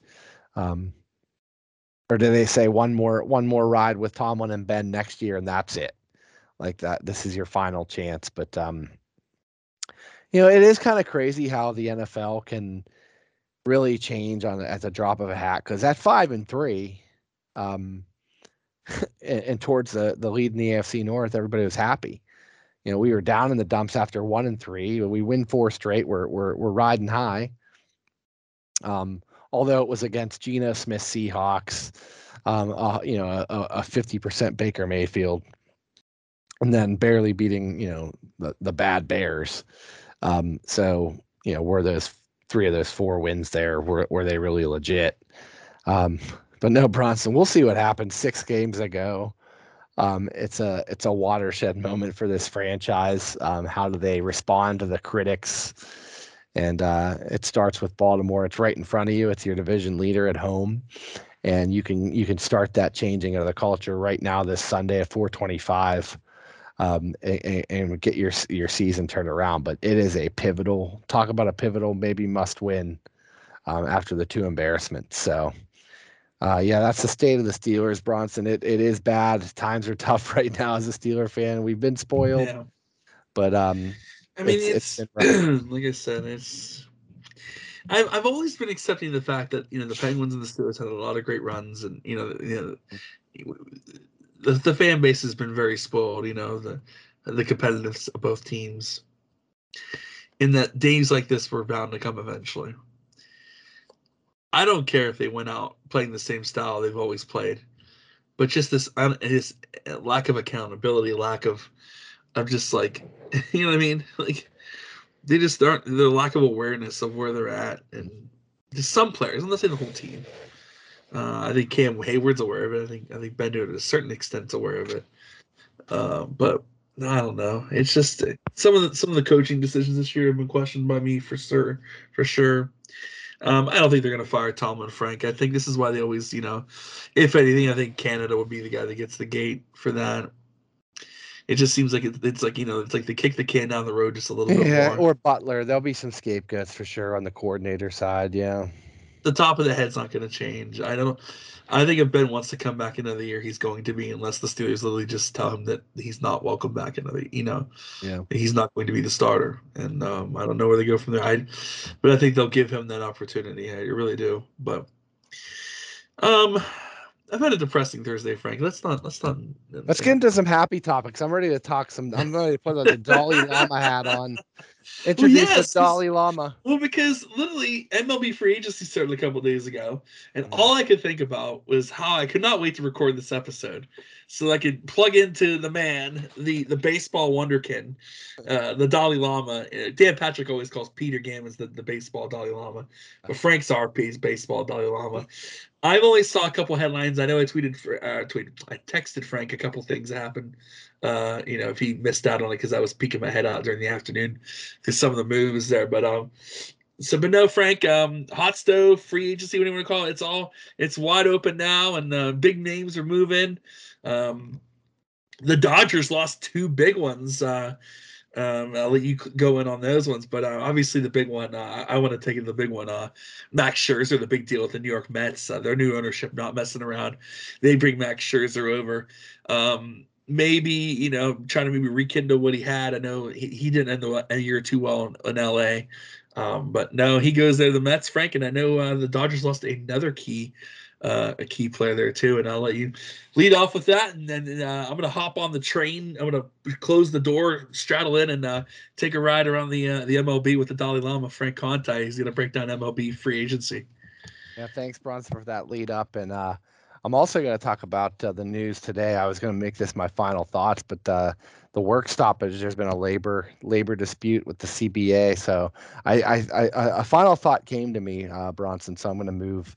I'm going to ch- shift gears and talk about uh, that in my MLB segment here. But I'll start with free agency. The good news um, over the past week um, kind of felt like hockey. Um, you know, the big July 1st day which Bronson and I love to tune into TSN or NHL Network and see where the guys go. Um, baseball typically spreads their free agency period out between uh, n- you know November and February, um, but because of the uh, expiring CBA on December first, um, which would leave a lot of things like potential salary cap, potential arbitration rules, um, potential opt-out buyout clauses. A lot of that might get reshuffled. Um, so if you sign a deal before December 1st, you're grandfathered in. So a lot of teams and players were trying to meet that deadline. So it kind of created this frenzy, which I loved. I was on my phone or MLB Network uh, all you know all the time this past week, and MLB might add this to the new CBA if they get it worked out because uh, like a, a free agency deadline period because it just made for great you know theater on on TV and and social media and all that. But um, Bronson buried the lead, the biggest signing, Max Scherzer, um, and the New York Mets are trying to go all in. They were doing it offensively with Francisco Lindor, um, the three hundred million dollar deal to, to to pry him from the Indians. Um, they you know they traded for him and then re-signed him, um, but they needed pitching, and you know they do have Jacob Degrom, but after him it was kind of thin. So they go out and get the biggest fish in the sea in the offseason. Um, he is 36, but Max Scherzer is still pitching the best he's ever pitched. Um, they kind of becoming an ageless wonder. Um, three years, 130 million, Bronson, the richest contract per year ever for any pitcher or position player, 43.3 million annually for Scherzer. Um, it'll take him through his 30, age 39 season. So he'll be making that 43.3 million per at age 39. Um, nothing so far suggests that he'll fall off. The fastball is still in the mid to upper 90s, you know, 95 to 97. Um, he's still going deep into games. Um, great arsenal, you know, bulldog mentality, attacks hitters, takes the ball, ace type mentality. So now they have two aces. Hopefully DeGrom stays healthy there and they can go one two punch. They were comparing them, Bronson, to some of the best one two punches ever on MLB Network. Uh, if you remember Johnson and Schilling uh, with the Diamondbacks, Clemens and Mussina with the Yankees. Remember Halladay and Lee with the Phillies. Um, that never turned into a ring. A lot of these didn't turn into championships. Uh, Schilling and, and, and Johnson certainly did. Um, but some of the best duos ever. Um, it's just going to be so fun to watch when you have those two in your rotation. You're not going to have extended losing streaks. Um, one of the, you know, those two guys are going to be stoppers for you. Um, it's it's one of the only few rotations in history to have uh, the Cy Young, you know, hardware. I believe Degrom has two and Scherzer has three. So you're talking about five Cy Youngs in your rotation. Um, after that, it's still a little bit thin. They lost Marcus Stroman to the Cubs. He signed a free agent deal with the Cubs. Um, you you, you have Carlos Carrasco, who was kind of the throw-in in the Lindor trade, um, who's not been able to put together a healthy year. But if he puts together a, a healthy 162 um, and can give them 30 starts, he's been an above-average pitcher. Um, they still kind of have to fill out that four and five spot in that rotation, but um, when you're that top heavy at one two and if you can get into the playoffs bronson and you know talk about a five game series where those two guys are pitching four of the games um, you get to a seven game series and Scherzer and DeGrom are going four, potentially five out of the seven games. Um, you have a shot to, to, to go all the way. So huge signing by the Mets. They do opt to not um, re-sign Javi Baez, who they kind of got as a rental last year for the stretch run.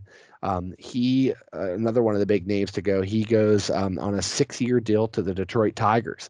An interesting team, Bronson, in a small market like the Pirates, starting to throw some money around. They have Miguel Cabrera coming off the books in a few years, uh, one more year of that huge kind of albatross contract. It kind of became like an Albert Pujols type deal, whereas he aged and got over 40 uh, the 25 million a year that they're paying Miguel Cabrera is starting to bite them in the butt. But since he's coming off the books, they're able to have some uh, spending flexibility now, and they're starting to they're in on Carlos Correa, who's the biggest position player fish in the sea. He has not signed yet, but the Tigers are, are in on him. So imagine a Correa Baez, um, you know, up the middle um, Puerto Ricans, a couple Puerto Ricans there. So um, if the Tigers are in on Carlos Correa, look out. Former AJ Hinch, you know, man- managed him in Houston. Um, the Tigers are trying to vault up that AL Central quick and uh, AL wildcard talk and become a contender after a couple rebuilding years with prospects on the way from you know drafting top five the last few years. So watch out for them. Um, the other team that made a splash, Bronson, uh, the Texas Rangers, and they're a team that, like the Tigers, um, now in Dallas and Arlington, there they they are in a big market. They got the new ballpark, the billion dollar globe globe life, you know, indoor, outdoor, you know, amazing mecca, you know, baseball mecca field um, that some may remember hosted the 2020 bubble playoff bubble. Um, awesome stadium. Uh, now they can finally put a, a product on the field there um, they go after and get they get two of the top 10 free agents um, back-to-back days corey seager and um, marcus Semien. um, the, these guys were both um, these guys were both mvp candidates uh, in their respective leagues you remember corey seager um, was uh, the World Series and NLCS MVP in their you know in their 2020 bubble run. So he loves hitting in that ballpark. Um, and Marcus Semien kind of overshadowed by Vlad Guerrero Jr. there and all the kids, you know, the Biggios and the Bichettes up there in Toronto. But he had 46 homers, had over 100 RBIs, and with Shohei and Vlad Jr. was top three in uh, MVP voting. So Semien uh, bet on himself, took a one year deal there uh, with Toronto and uh, cashes in now with uh, seven years, 140 million, 20 million annually, long term deal. Good to see that for, for Semien. Uh, some thought he would go back to shortstop uh, until they signed Seager the next day. So it definitely looks like Semien will be the second baseman there. Um, be able to give uh, Seager some days off at short, I'm sure, and could play there too. Um, and then they make some small moves, Bronson, which I liked. Jon Gray, the pitcher from the Rockies, um, former third overall pick out of the University of Oklahoma, um, high pedigree. Um, he was a guy that the Pirates were looking at. He was in a couple of those drafts around the Gerrit Cole and Jameson Taillon drafts. Uh, so Jon Gray was a guy that a lot of people had rumored to the Pirates. Went to the Rockies there back in 2011, 2012 range. Never really panned out in Colorado. Of course, pitching in Coors Field's always like a death wish uh, death sentence to some pitchers. Um, he gets a shot at a kind of a reboot going down there to Arlington. Um, gets a kind of a modest, like four year, 50 something million deal, um, which I know it's still crazy money, but he didn't really cash in. But hopefully he can kind of re, reclaim uh, his career down there and give them some rotation depth. And then they went out and got an outfielder, Cole Calhoun, who's kind of a locker room clubhouse guy to bring it all together there. I don't think they're done yet. Um, they want to kind of become instant contenders. Um, seeing that Houston might take a step back, losing Correa. Um, Oakland is kind of starting a fire sale. They're they're kind of resetting things and rebuilding as they do from time to time, and uh, you know the Angels haven't been impressive. So Texas might see a window there in the AL West to become a contender in that division or for a wild card. Um, still a lot of guys out there, um, you know, left in the free agent market that they could that they could target. Um, so yeah, we'll see. That might not be this year, Bronson. They might bring you know year one of the Seager Semien era. You know, might see them improve a little bit, get get over 500, get to you know maybe talk for that second wild card. But Texas, I see you know in a year or two, you know Seager and Semien are still relatively young um, the second, third year their deals there in Texas when some of the prospects start blooming, and they can like hit hit next off season's free agent class, and the and the season after that, and maybe bring in some big big big name arms, um, and, and rebuild that pitching staff. And then your boy Jack Leiter, um, is is going to be uh, around that time is going to be ready. Buddy. Yeah, he's going to be around that time. He's going to be ready to start debuting there and hopefully be a potential ace for them. So, you know, maybe not right away. I know Texas fans pump the brakes a little bit. I don't think you're instant World Series contenders next year, but definitely turning the corner from like a couple hundred loss type seasons to like instant instantly becoming contenders is is very exciting for fans there. Um, lastly, the like kind of the third team that made some noise, um, you know, other than eh, like I said, it was the um, you know the Mets getting Scherzer and the Rangers um, getting getting those two guys. Um, Seattle made some moves. They brought in our pal Adam Frazier. Um, so a nice player there to maybe lead off, be a utility guy, or maybe solidify second base for them. Um, they acquired him via trade with the Padres. It never really worked out with the Padres. Kind of a strange team to get him last year um, with Cronenworth and Kim and Tatis and, and Hosmer. They brought him over to a crowded infield. I couldn't quite understand it. Machado, um, he played some left field for them. Never could find a, a you know, he, he, struggled there in San Diego. I don't know if he liked the culture there. Um, goes to Seattle where I think he'll thrive. I think we'll we'll see the Pittsburgh Adam Frazier version there, and I'll root for them. I, I root for Seattle to break that 21 year now uh, playoff drought. Um, so I hope it goes well for Frazier there. They make a big splash to get Cy Young winner Robbie Ray on a five year deal. So after five seasons in Toronto, Robbie Ray uh, turned you know turned his career around. He was kind of a journeyman, traded a couple times. Um, usually a high strikeout but high walk guy. ERA was always pretty high. 500 type pitcher, you know, wins losses like you know might be a 10 and 10 pitcher every year. Um, but uh, he he figured it out in 2021, won the AL Cy Young and cashed in five years, 110 million. Interesting, the the Blue Jays kind of just didn't want him back because um, they immediately after that signed Kevin Gausman away from the Giants, five years, 105. So pretty much the same deal they could have offered Ray. So maybe a kind of a mutual parting of ways. Just uh, after a Cy Young season, they were just kind of both ready to move on to something different. Um, Robbie Ray, a lefty, Kevin Gausman, a righty. Maybe they saw something there and wanted to bring into a right a, a right-handed pitcher. But uh, yeah, so the Mariners kind of, you know, were on the cusp. They won 90 games last year. They were right there to the wire with the wild card hunt.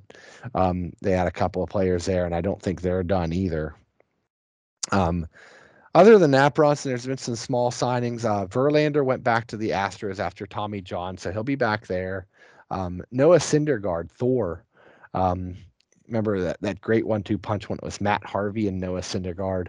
Um, he goes out to the Angels. So as Bronson and I um, asked for, the Angels get some pitching.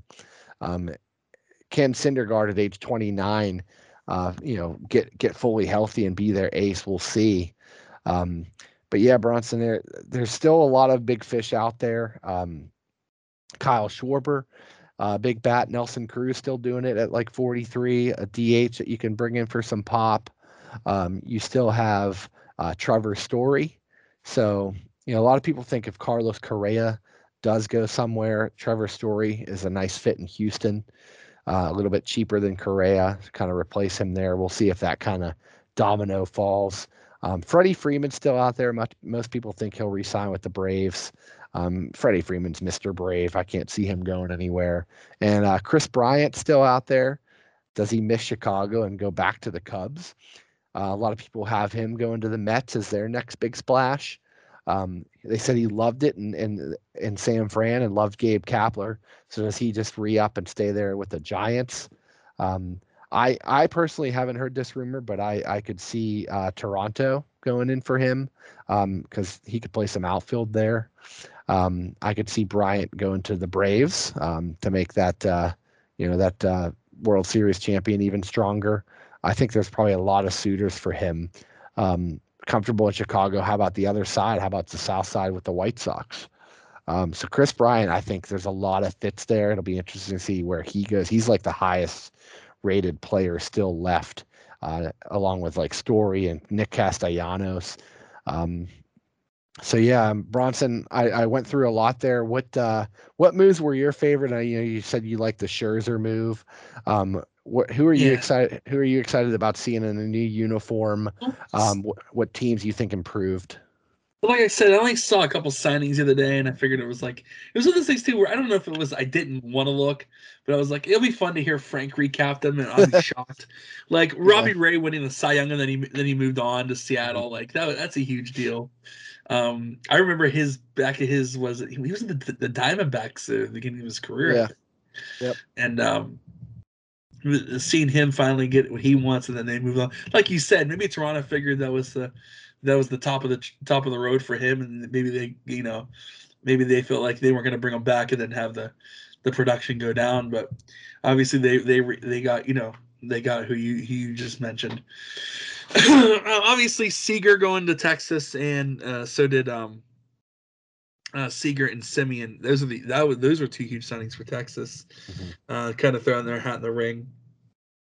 Um, Scherzer's obviously the big one. Uh, obviously, you know another big market. He was in L.A. Now he's in New York. And they got Starling Marte, which I forgot to mention. The Mets- yeah. the Mets. Yeah. Barnes, Barnesy, Barnesy told me that one already. I was Mhm. already pretty new. Um, but no, I mean it's uh, it's cool. It, it, um, what was one you just mentioned that I liked? Uh, yeah, this the Seager move. Uh, a little, little sad that that, uh, that my uh, my AL Yankees aren't aren't in on that on anything right now, but uh, they, they got you know they got they got some guys there for sure. But um, Yeah, that's been a shocker, Bronson. The Yankees' lack of moves. Um, the only move they made was like re-signing one of their relief pitchers, Joely Rodriguez. Um, Yeah. I, you know, I, Story's been linked to them. Um, a lot of people even say Freddie Freeman if there is a team that could pry him. Um, they could bring Rizzo back. I could see them getting Castellanos, the Japanese outfielder. There's a, a, a kind of a big outfielder coming over from Japan this year. Yankees are always in on them guys. yeah, Um, Schwarber could end up there. Nelson Cruz could end up there. They, they, they could get some of these guys. The Yankees are still going to make. is Gallo back with them or is he a free agent too? Gallo is under control with them, so he'll be back. Okay. But there are trade rumors that they might try to flip him. But yeah, he'll, he would be back. Well, then uh, that's kind of all I really had to say, and we'll probably kick it locally. You were battling Buckos, the Bucks. Um, they will start 2022 with a Gold Glove catcher, although they will not start with the Gold Glove catcher. you think, Frank? nice, nice little uh, tease there. Yeah. And um, and Frank and uh, you know, uh, I'll Frank, you know, uh, the Pirates after uh, Jacob Stallings was the Gold Glove award as uh, at the catcher position. Frank, they uh, they take him down to Miami for what a couple prospects. Yeah. Um, Yeah. I didn't. I wasn't What's- wowed what's- by the what's- what, are, move. what are these prospects? Uh, yeah, My buddies Seth and Ryan both said they felt like they could have got more, but I I feel so like the. Pirates are just selling. They were selling high while they could with with Right. Stallings. I thought they could have fetched a little bit more after the Gold Glove announcement. Um, the problem is Stallings' bat isn't really anything to write home about. He had a decent amount of RBIs, um, but the Grand uh, Slam's all I remember. right. Um, yeah, he he drove in a decent amount of runs, but yeah, great defensive catchers. All uh, kind of what what uh, teams are really looking for these days. Um, he's not going to get the big prospect haul uh, like a JT Realmuto did because um, he is um, you know not doesn't do it with the bat as well. But um, they got a journeyman kind of pitcher that we I think drafted and kind of got back. He like I think we we drafted him and he never panned out here, and now he's like kind of reclaimed it, so we got him back. Um, and then uh, the other two prospects are really young, and I don't know, but yeah, I mean you're not going to win with Stalling, so I get it. Get prospects for him. Um, I expect Chris Stratton maybe is another guy in that mold, like maybe the, the last guy left of of of anybody who could fetch anything. Because I do think they're going to keep Reynolds. We talked off air. Bryan Reynolds is kind of the cornerstone, still in his 20s, I believe, or early 30s. Um, if this Pirate team's going to get good in the next three, four years, he'll still be kind of in his prime. It's going to be the Reynolds and Hayes. It's going to be Reynolds and Hayes team. Um, and then there's guys Barnes he loves to tote like your Nick Gonzalez is. And oh, he loves Nick Gonzalez. Yeah, Nick Gonzalez is looking to be the real deal. He tore up the Arizona Fall League, which is a competitive offseason league. Um, he's looking like he's right on the cusp. Should make it to Indy this year and knock on the door to Pittsburgh. Of course, Oneil Cruz, who did get his cup of coffee the last week of the year in September and homered, I think twice, and looked really good late. So he's he's about ready. Um, so yeah, the Pirates they have to build around Hayes, Reynolds, um, Cruz, and Gonzales, and hope some other guys hit. Their problem is all like I've said over the past is going to be pitching. They have no pitching depth in the system other than maybe this Contreras they got from the Yankees and the Taillon deal. Looks like he might be a, a can't miss, but the lack of Mitch Keller's development and Yeah. um, no nobody else being around. Um, now they've totally. I didn't expect this, but a flurry of guys. They just said, you know, no thanks. Uh, they had like p- player options on these guys, and just Yeah. like they just let them walk. Chad Kuhl, Steven Brault, um, Colin Moran. All they were all shown the door this week. Um, fan favorites, guys that would have been cheap and would have been like okay to keep around in these these next couple tank years, which everybody expects. Um, I guess you know maybe those three wanted to maybe go try to to to be on a contender, and kind of everybody agreed to part ways. Um, I hope those three guys land on a roster somewhere. Chad Kuhl's a guy that can touch a hundred. I think a team should make him into an eighth inning reliever, if not someday a closer, because Kuhl as a starter could never stay healthy and could never go deep into games. I say I say just let the man air it out and be a be a one inning reliever. Um, Tampa Bay is a team that loves those kind of guys. You watch Chad Kuhl go to the Rays and become a stud middle reliever. Um, but uh, and then and then Moran, I think, could be a bench back and play left field, first base, third base, and be a bat off the bench for a team. And then Steven Brault as well. He's a lefty with a pulse. They always said it. Um, if you're a left-handed pitcher and you have a pulse, you might find yourself on a roster. So, or the opportunity Bronson to go play in Japan or Korea has been there, and these guys can make some money and extend their careers. So, good luck. Thanks for all your time. Those three, you know, they didn't light the world on fire here, um, but the, I was fans of all three of them, and they'll be missed. Um, they, of course, weren't they weren't winning players. They weren't guys that were going to turn the franchise around. So I get it. But um, and Cherington's trying to turn over their roster and make it his. Um, but we're still a few years away. It's going to be another rough 2022. Attendance is going to be down. Now, Um, now what there's nothing left? There's nothing left for the Codio now, right? Because Musgrove left. Moran? that's sad. Yeah, Michael Feliz, Jason Martin, all gone. Um, very sad. The- Yeah, nothing for Gerrit Cole. Literally nothing. Um, very sad. Um, but no, Bronson. Other than the Billy Joel concert, PNC Park's not going to be filled this year. Uh, but uh, Oh man. yeah, look, looking looking bad for them, Bronson. I will wrap up MLB talk here um, with uh, the the latest breaking news of a lockout. And don't get too scared, fans. It's not the the same as the strike in '94, which eliminated the the second half of the season in the World Series. Um, that's when the players go on strike. This is the owners. Uh, this is kind of the opposite. This is the owners locking out the players. So no baseball activity can occur right now. Uh, no free agent signings, no trades, no workouts. Nobody can can enter into facilities. That's why they kind of call it a lockout. Um, you know, stadiums are closed. Off-season workouts are closed down.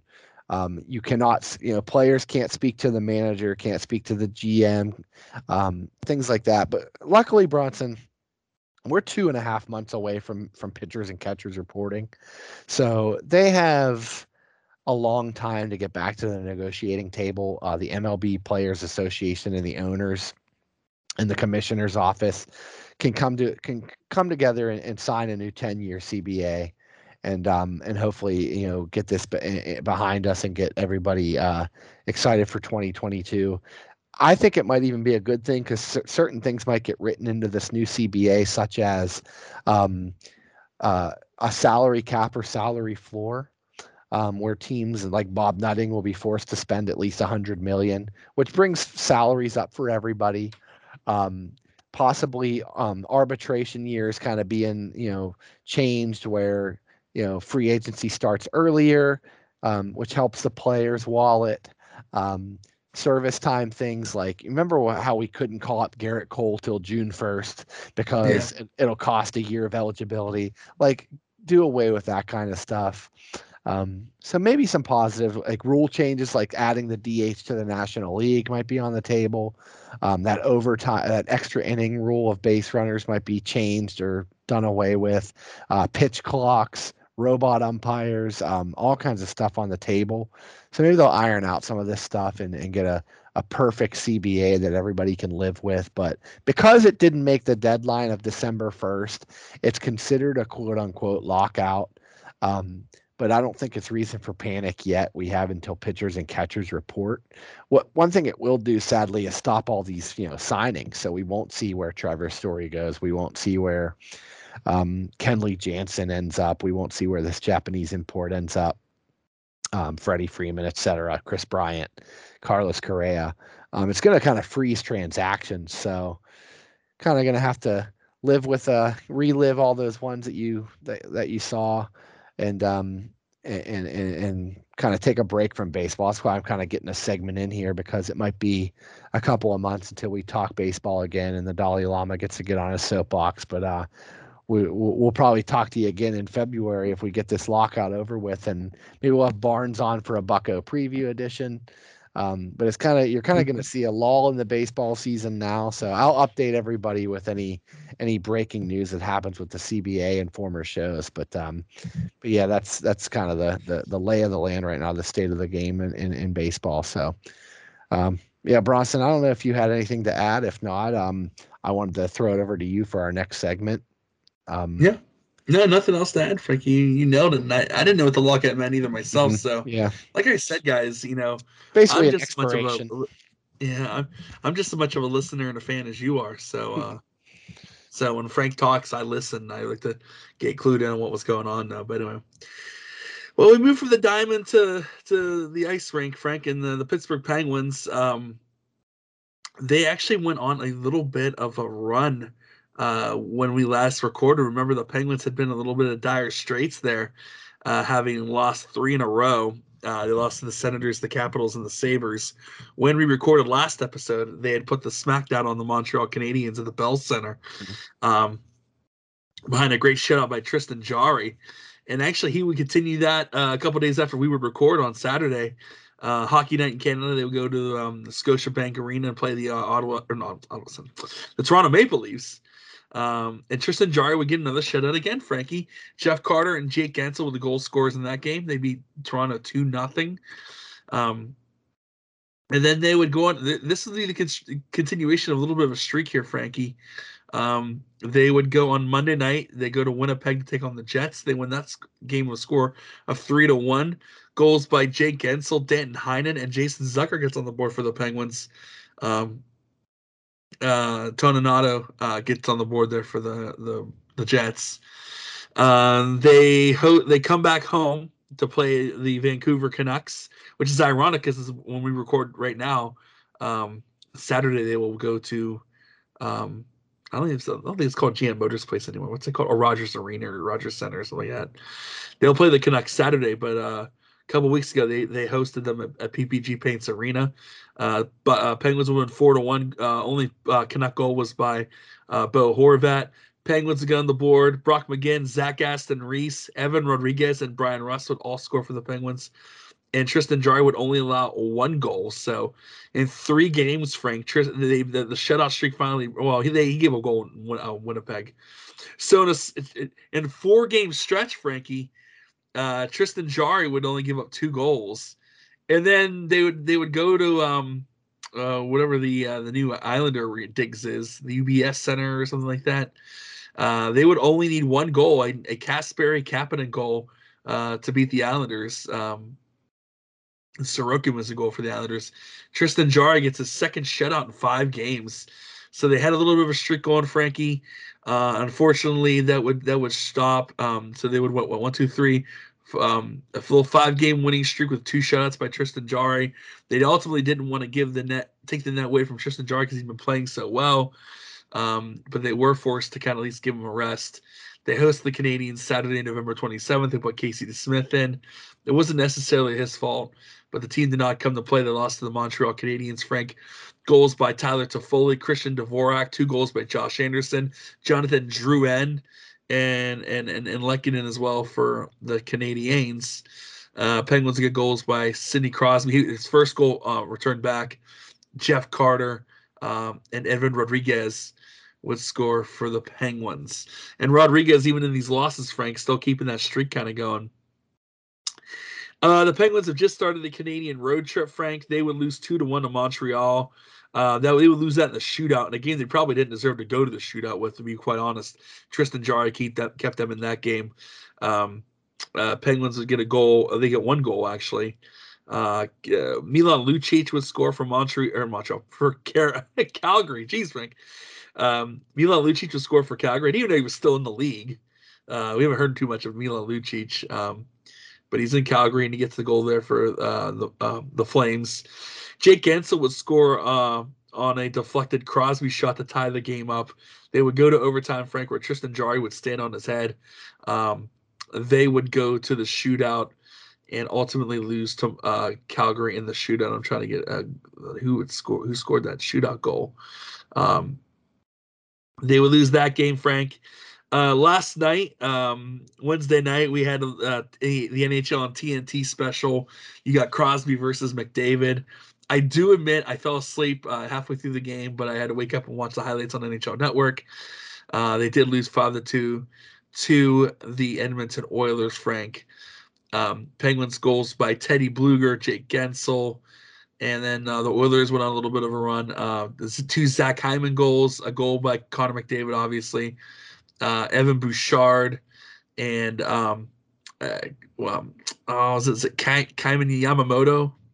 I forget his first name, but I know Yamamoto. Yeah, Kailer, Kailer Yamamoto. Um, they would score goals, and um, uh, Mikko Koskinen would get the win there for Edmonton. And uh, so right now the Penguins 0 for 2 on the Canadian Western swing there, Frankie.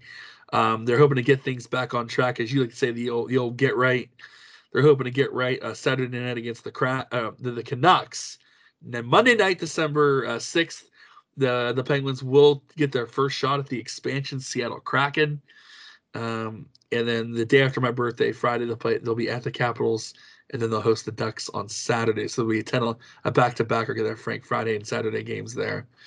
Um, more matchups against the Canadiens and the Sabres, and then they, they had the Flyers on the 23rd. So they're seeing a lot a lot of these same teams, Frank.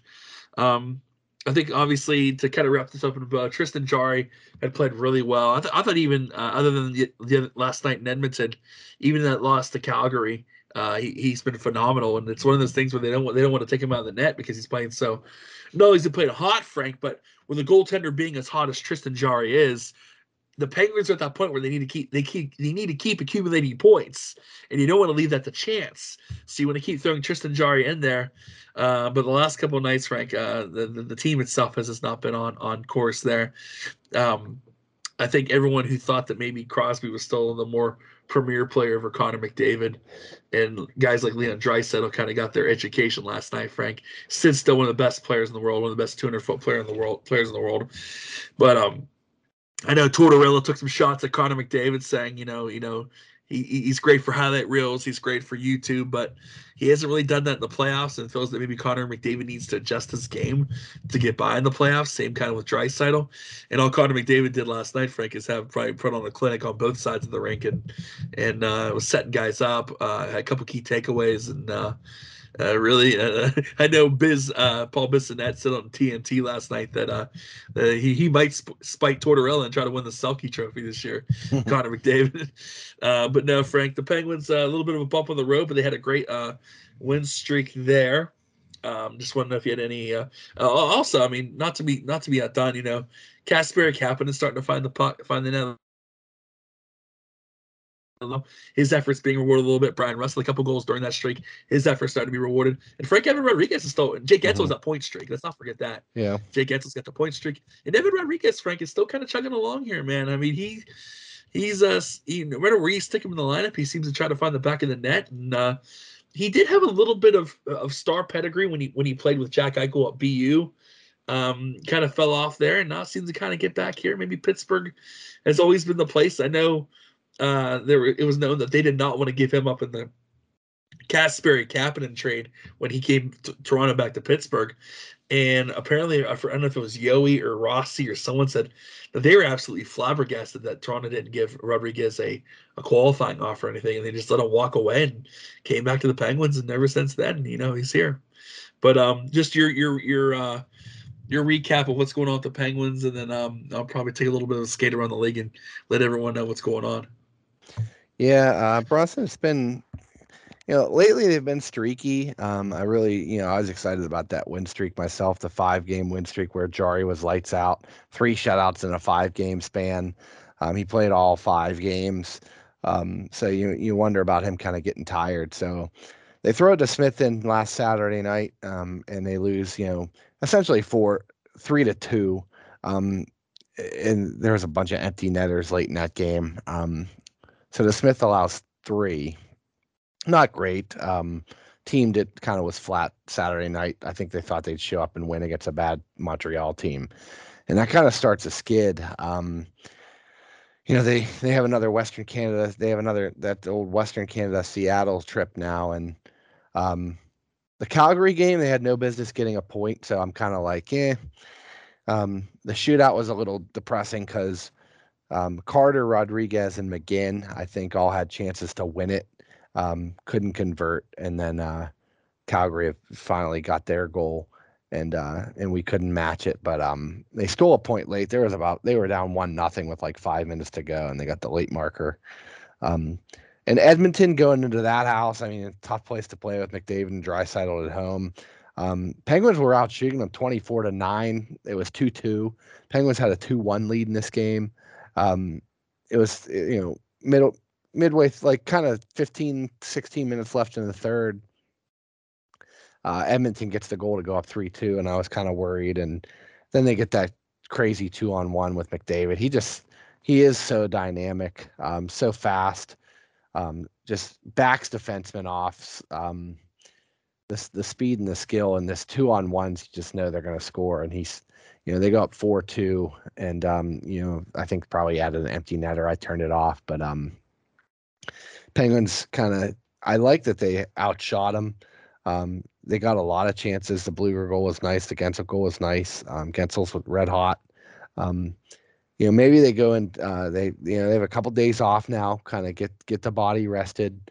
Um, they they have you know they don't play again until Saturday. They go into Vancouver and Seattle.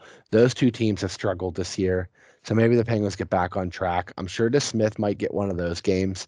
Um, I anticipate him getting the the Canucks game just because Jarry kind of had a rough night against uh, the Oilers. But uh, then again, J- uh, Jarry might might uh, lobby to get right back in there, so he, so he doesn't uh, you know so he can get it off of his mind. Um, but um you know, I would see I could see them splitting those two games. Um, but uh, yeah, the Penguins have been streaky. Um, they luckily the Metro, um, the team there's there's kind of been teams going through struggles as well. Um, the Islanders, the Flyers uh, have lost seven and eight in a row, respectively. Um, nobody knows what to think of the Islanders. A, whole, a new building this year, back to back years in the Final Four. Um, what the heck's going on there? Um, the Flyers aren't the Flyers anymore. Talk about the Steelers in an identity crisis. Um, somebody on the fan today was talking about. Uh, I, I thought it might have missed breaking news, Bronson, but they haven't let Vigneault go yet, have they? No, as of right now, I've not looked the wires. Um, I've not seen. Yeah, Starkey and Cook were talking about, you know, Vigneault has to be the next coach on his way out because the Flyers have lost their identity, their accountability, their toughness, their broad street bullies mentality. And, uh, you know, they were mentioning they need to, um, a guy right behind you right now. Um, if you turn around, Bronson, Uh, Talk. that yeah, um, that should be the guy they target. Uh, that's kind of funny timing. That that's on your screen behind us. Um, but that's a guy that if they if they fire Vigneault, pluck him from the TNT uh, broadcast and a former Flyer, uh, tough guy. No, no, it doesn't get any tougher as they show him with the jaw, the, Oh, the broken yeah. jaw. But um, that would be a prime candidate there. But um, and then the the Jackets and the Devils both struggling. So this, the Penguins sit top four right now. Still, now those teams all have games in hand on the Pens. So Yeah. we'll see how. But right now the Penguins sit in a wild card spot. Shockingly, um, you know, because Boston struggled in the other division. That's a team you Yeah. thought would be good as well. So I think the East might kind of stay wide open. And if the Penguins like, I, I'll beat the dead horse with it, Bronson. If they tread water until they get Malkin back, is what I've been saying. You know, You've been saying it. I, I've been saying play 500 hockey. I realize that you got to be better than that. Um, you, you can't just play 500 hockey and, and stay in the playoff hunt, but they got to, you know, win two, two out of three, win three out of four, you know, stay, stay pretty steady, win the games you should win. Um, you know, I, I had mentioned that they, you know, they were they were going through a rough stretch where they were losing to like the Devils, the Sabers, the, uh, the Senators. I was like, eh, you know, I don't know if they played the Devils yet, but they they were definitely losing to like Buffaloes and Ottawas, and I was like getting worried. So you got to win those games you should win.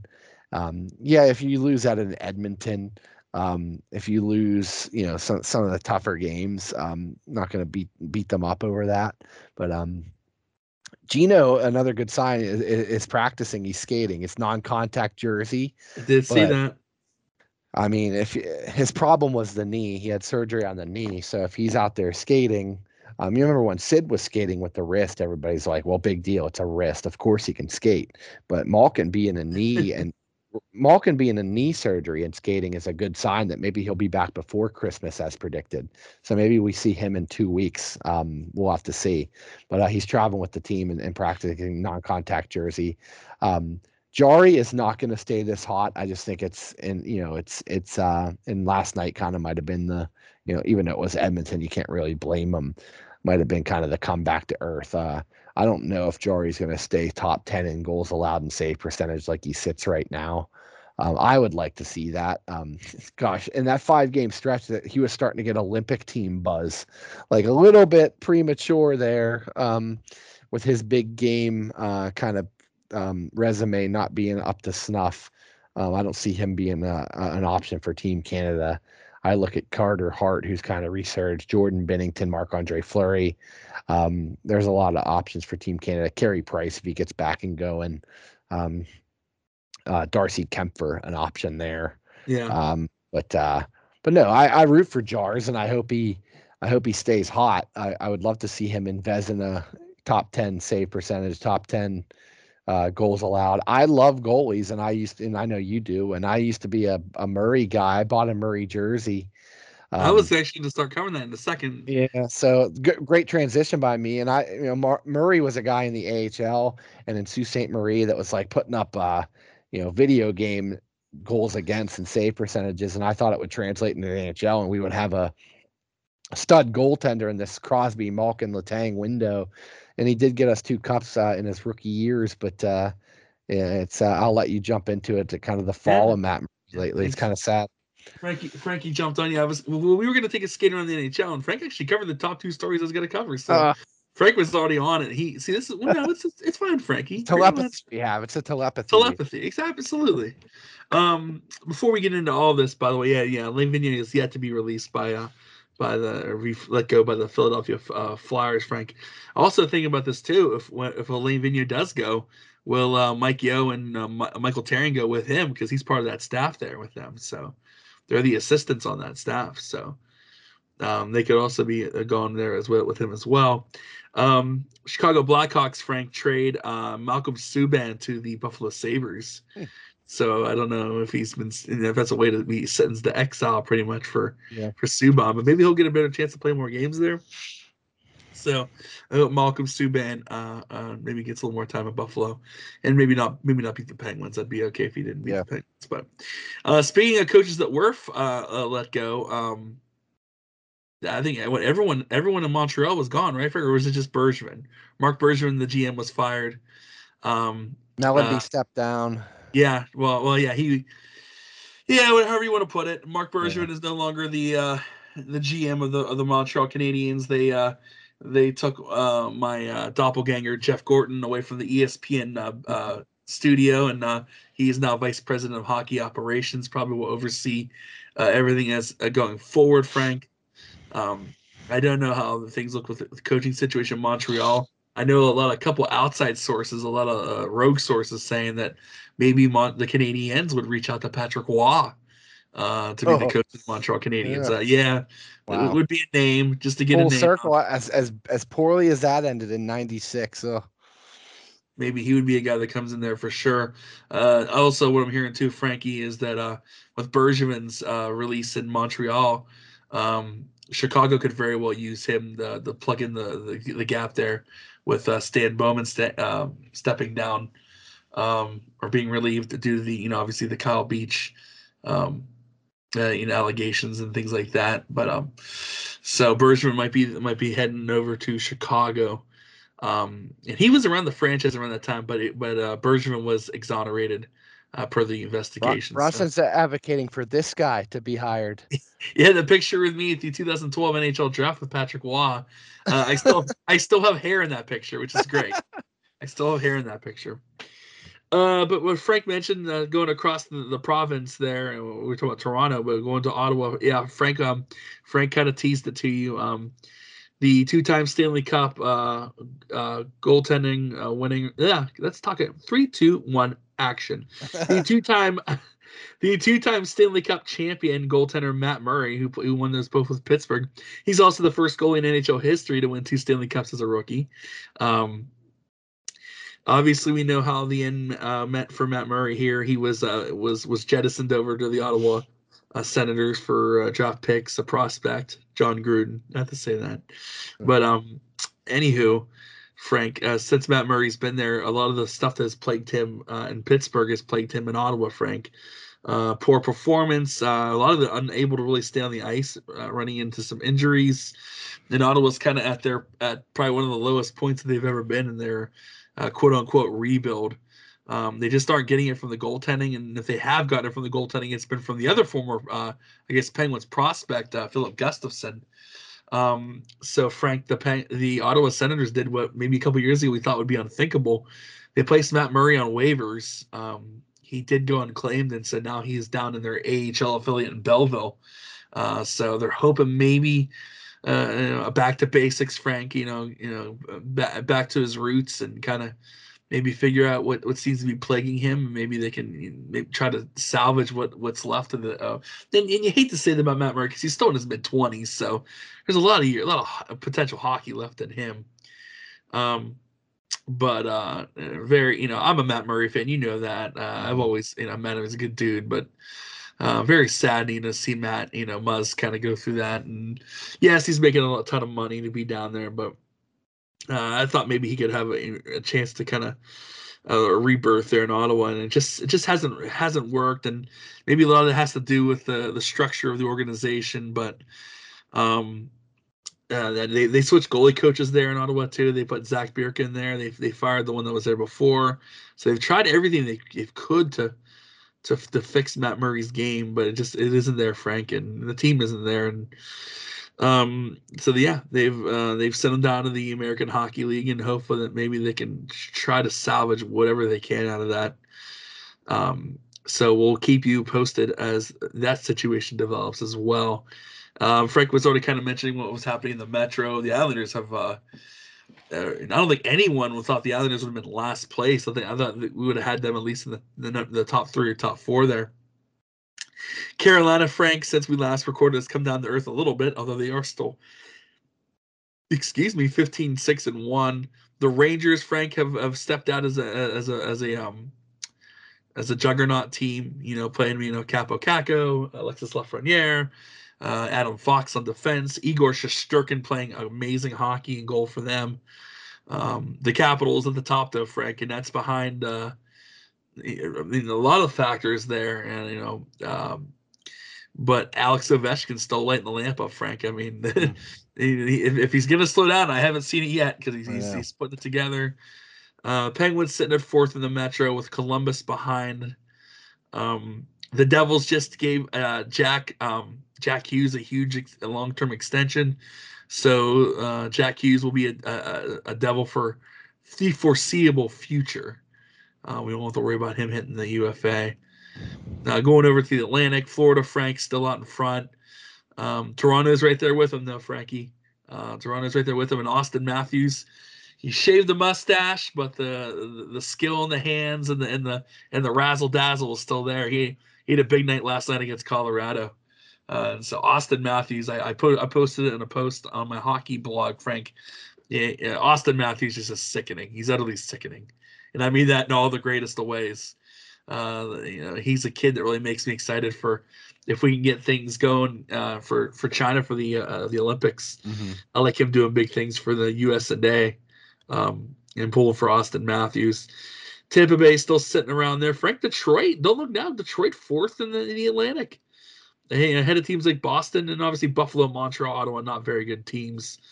Um, uh, the Bruins have kind of fell off a little bit too. Uh, you know, uh, Carter Hutton in, uh, goal there for, or I'm, I'm sorry, Linus Ullmark is in goal there for uh, for Boston. Lucas Raymond won the NHL Rookie of the Month, and he's a big he's a big pivotal role behind the, Wings rise here. They're 12 9 and 3 on the year, fourth in the Atlantic.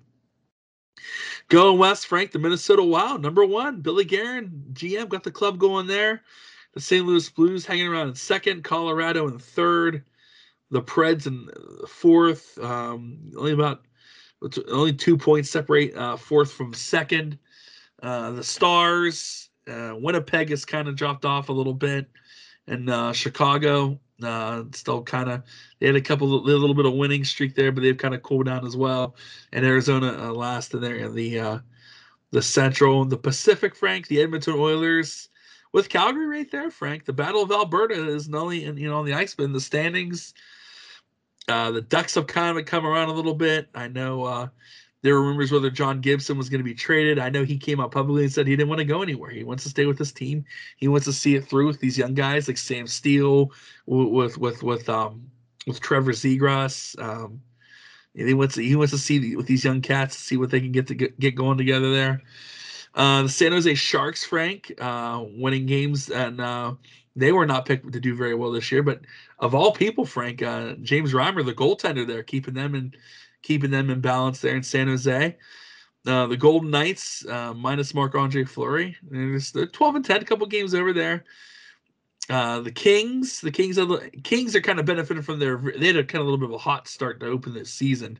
They're starting to come back down to earth a little bit here, Frank.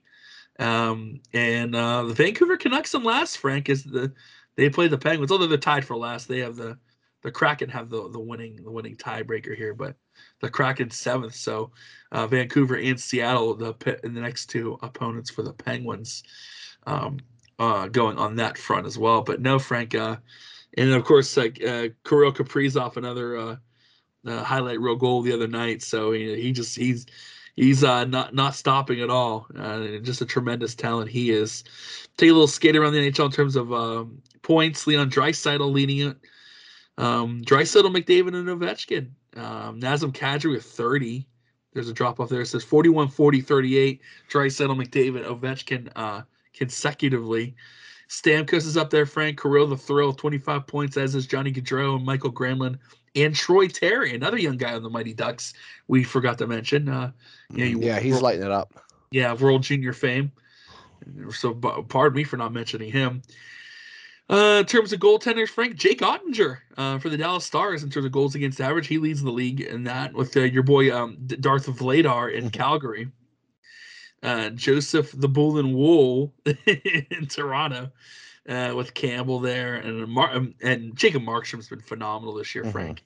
I think Vancouver might have regretted maybe letting him walk a couple years ago, considering what they've had to go through. He almost shut out the Penguins twice. We got that late one. Oh, I know, right? he's been he's been gangbusters against the Penguins. Um, uh, Frederik Andersen doing big things in Carolina, as is Reimer in San Jose. Andrei Vasilevskiy, Igor Shesterkin, and of course, with Tristan Jarry. Those your goaltending, your GAA boys. Oettinger, Vladar, Campbell. It's basically the same list uh, in save percentage. Uh, Bobrovsky snuck in there, as is Stuart Skinner of uh, the Oilers. Um, and uh, Jacob Markstrom, Frank, far and away the NHL leader in shutouts with five. Uh, Tristan Jarry has three. He's tied with Jack Campbell, Elias Sorokin, and Elias Samsonov. So uh, an American boy and two Russians there. Uh, your boy Darth Vladar with two of Calgary. Andrei Vasilevskiy with two. Um, Jake Allen holding the seat warm in Montreal for Carey Price has two there. And uh, Igor Shesterkin and Joseph the the Bulin Wool uh, with, with a shutout there. Uh, Adam Fox back in his lead in terms of defensemen with Hedman. He's actually tied with Hedman and John Carlson. Cale Makar, of course, you know is going to be up there. Uh, Ekblad, Josi, Quinn Hughes, Tony DeAngelo, Frank. We chronicled that a couple episodes ago. Yeah, resurgence. Yeah, the resurgence of Tony DeAngelo in Carolina. Redemption story. Yeah, Mir uh, Miro Heiskanen in Dallas and Seth Jones in Chicago. So those are your top defense defensemen there. Um, I already mentioned Lucas Raymond. He is leading the rookie points with Trevor Zegras, Michael uh, Bunting, uh, Moritz Seider, Dawson Mercer, Jamie Drysdale, Tanner Jonnet, Janot, uh, Bowen, uh, Bowen Byram, uh, Rem Pitlick, and uh, Jonathan Dahlen. Um, Raymond leading in goals, and uh, Moritz Seider in assists with, with Raymond second too. And, uh, Zegras is there. So th- th- this rookie race, Frank, is going to be, you know, probably going to be the Raymond and Zegras show. Maybe Bunting and Moritz Seider kind of creeping up. Oh, Dawson Mercer too with, with the New Jersey. Do not sell him short as well. But um, a lot of young talent coming through the NHL for sure. And uh, Adam Fox. I mean, I think I think your your your uh, your Norris is probably going to be him. Uh, maybe Hedman, and I think Cale Makar has to be. I mean, yeah, I think I think this is the start of many, many, many a, a Norris nomination for Cale Makar. Uh, I think I've uh, always been high on him, and uh, we just need to get Jacob Markstrom cooled off here a little bit, Frank. He's starting to scare me. but uh, but now, Frank, that's a little skate around the NHL. Anything else I mentioned? Uh, the Murray thing I wanted to mention. I already mentioned the Bergevin thing. I Um, have I have one one nugget that I think you Yeah. wanted to mention. Um, some Jersey news, and I'm Oh, uh, thank you. Yes. yeah, and I'm a big fan. And this one broke during our show, Bronson, the Winter Classics.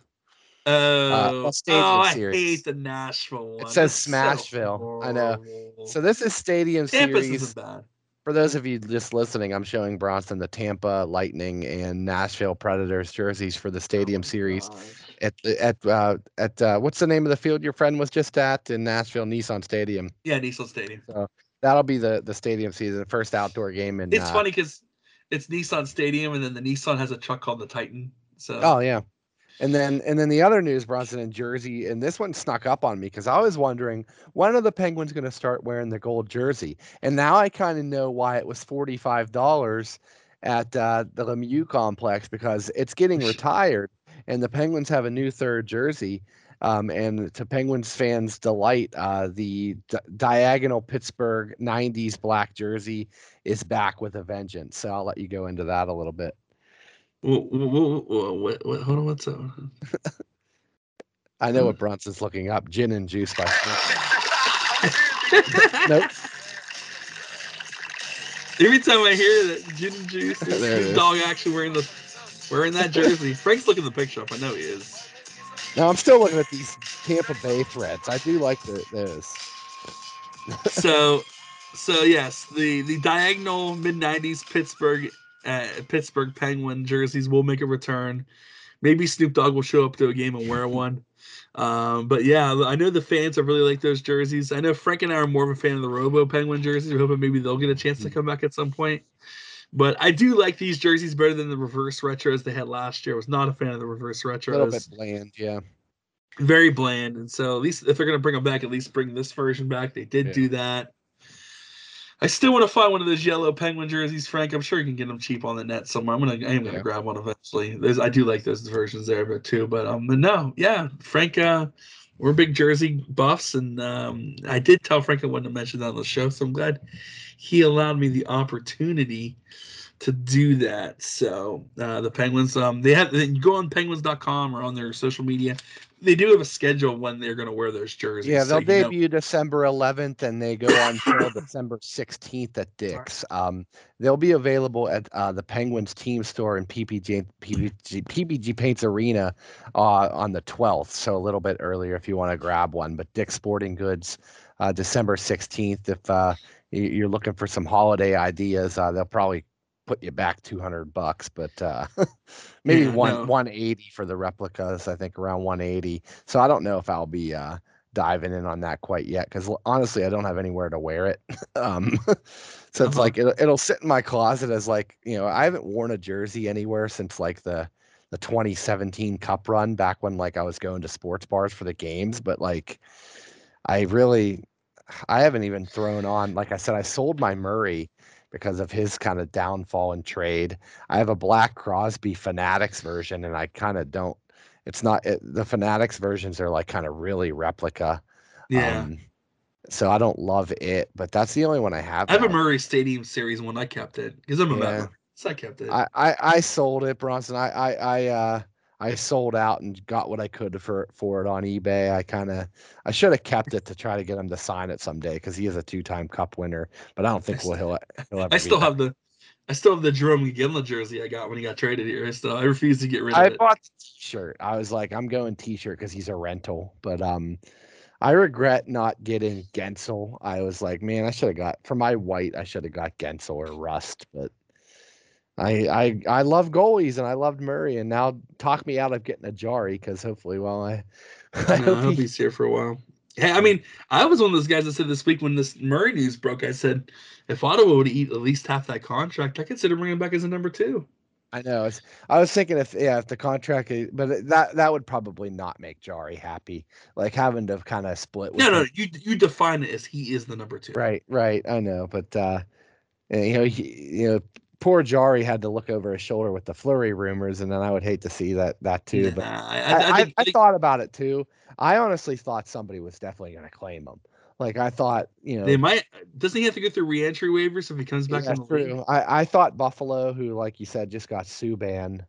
Um, but you know, teams out there looking for like uh, Arizona Coyotes, like you never Yeah. like why not take a shot because they even have the cap room. But um, no, maybe there's time for him. But uh, yeah, speaking of jerseys, I uh, my Steeler collection. I'm worried. I, my latest Steeler get was a was a Minkah, a white Minkah, and Oh, yeah. and not, eh, he's not the turnover machine anymore. He's like it's barely a factor, and now he's going to be trying to get T.J. Watt money, and we actually might trade him in the offseason. So I'm bummed about that. I did ask Santa Claus uh, for a T.J. Watt uh, black throw black throwback black number.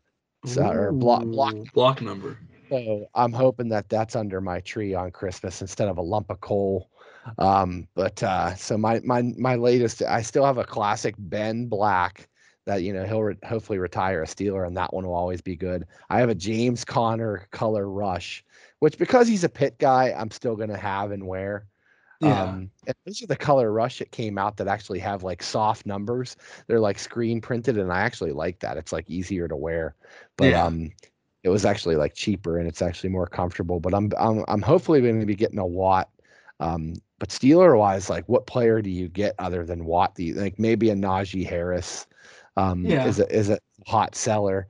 But um, yeah, and Penguins wise, if you're if you're not getting a Sid or a Gino these days or a Letang, um, are you getting a a lot of people maybe asking for a Jake Guentzel um, Yeah. under under tree as well. But um, but no, that's funny. That's a fun way to wrap up hockey talk, Bronson. Um, nice segment there. Yeah, and um, and um, yeah. So it was good, good to little take a little scare on the NHL, and then uh, I mean, I could transition over to what the, our next subject is, but I'll just you know, I'll just play the theme song of your ACC Coastal Champions.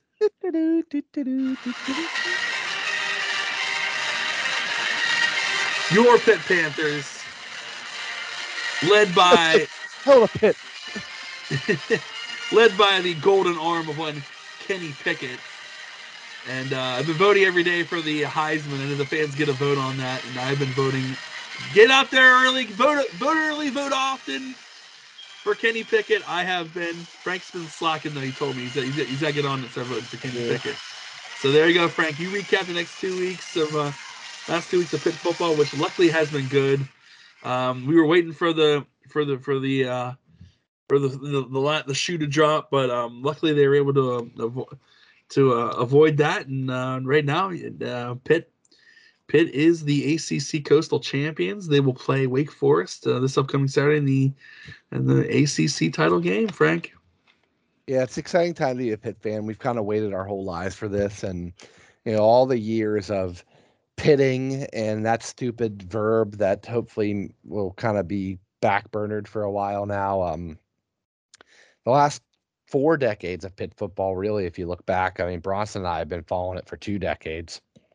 Um, but kind of futility and mediocrity for, for four decades. I mean, very sad the 80s 90s 2000s 2010s um, after the marino and Dorsett and hugh green and bill Fralic and jimbo covert days um, very lean years of 500 football no conference titles no big bowl games. They'd luck into a 2005 fiesta bowl where alex smith and, and urban meyer and the utah utes you know blew their doors off um, 2009, they got to a, a nine win season and a Meineke Car Care Bowl uh, appearance against North Carolina and win, winning that and going 10 and 3. Um, no 10 win seasons in the regular season since 1981 in, in that golden era. So 40 years without 10 win seasons. You know, Alabama and um, you know, Georgia and Notre Dame and Ohio State are winning 10, 12, 11, 12 every year. Um, Pitt hasn't won double digits in 40. But Bronson, they finally put it together and win their final two. I know you and I, you you tempered me. You said calm down because I was getting a little bit too high, and I vowed to not get too high or too low on Pitt. But I got low this year after Western Michigan, and it was the lowest of lows. You know, I had my dad over for the game. It was like the the one of the few games we watched together, and it was a complete, you know, a complete laying of an egg. And Pitt loses to a MAC school, Western Michigan, and I'm like, you know what? It's Kenny Pickett. It's Narduzzi's seventh year. He's a defensive guru. They allowed 47 points to them, like or 45 points. This this is the lowest of the low of Pitt's program. I admit I was talking about the fire Narduzzi at that point. Like I was, you know, part of being a fan is being fanatical, and you, you can make that's what a fan is short for fanatic. Let's let, and, and I, you know, I got a little bit fanatic. I I was so down on Narduzzi as a lot were and experts were, um, and you know, boy did they right the ship and win. You know, they did what they had to and won their next four. And I told you, I said, you know what? If they rebound from this and and win out going into Clemson, they're going to be ranked again, and it's going to be a kind of a buzz here with Clemson coming, and you know maybe they'll just put that early season stubbing of the toe against Western Michigan behind them. Well, did they ever? Um, they win that Clemson game to get to five, you know, five wins in a row and get to seven and one, or I think they were um, ranked in the top twenty. Yeah, they they you know they stubbed their toe again against Miami. Uh, Miami, you know, a better team than Western Michigan. Nothing to be too ashamed about. A, a, a conference game, uh, you know, they're, they're always tight. So yeah, you know, seven and two. Um, you know, not not the end of the world. Um, still ranked, I think, twenty fifth. Um, and, and Bronson, you know, after that they stormed to a finish, and I give Narduzzi credit for, you know, rebounding from that loss and taking care of business against Duke, North Carolina, Virginia, and Syracuse. They went out and they go 10 and 2, Bronson. Um, I was telling you on the show, you know, well, you know, if they win out, you know, and you were like, you know, they're we were both agreeing that yeah, they'll probably lose to North Carolina or Virginia, one of those two. They're going to have to be scratching and clawing for the coastal. It's going to come down to tiebreakers. If it didn't rain at Heinz Field on Thursday night, they would have lost to North Carolina. That's true. They're, like we, we talked about the heavens opening up and Pitt getting the ball first, and Mack Brown should have, you know, taken the ball first. Yeah. If look if he looked at the radar app on his phone, but yeah, but uh, we got the rain just in time. Lucas Krull scored, and then the the rain helped Pitt's defense. That was a win. But I told you that that's poetic justice for like the Western Michigan loss or the Miami loss. You know, you just kind of gotta you you gotta you usually even those out every year. And Bronson, right now there's Pitt fans on social media saying they should be 12 and 0 in the playoff. Well, you know what? It, yeah, they lost by three to Western Michigan and by four to Miami, both like late in the fourth quarter. Yes, technically they are like one possession away from being 12 and 0 and in the playoff.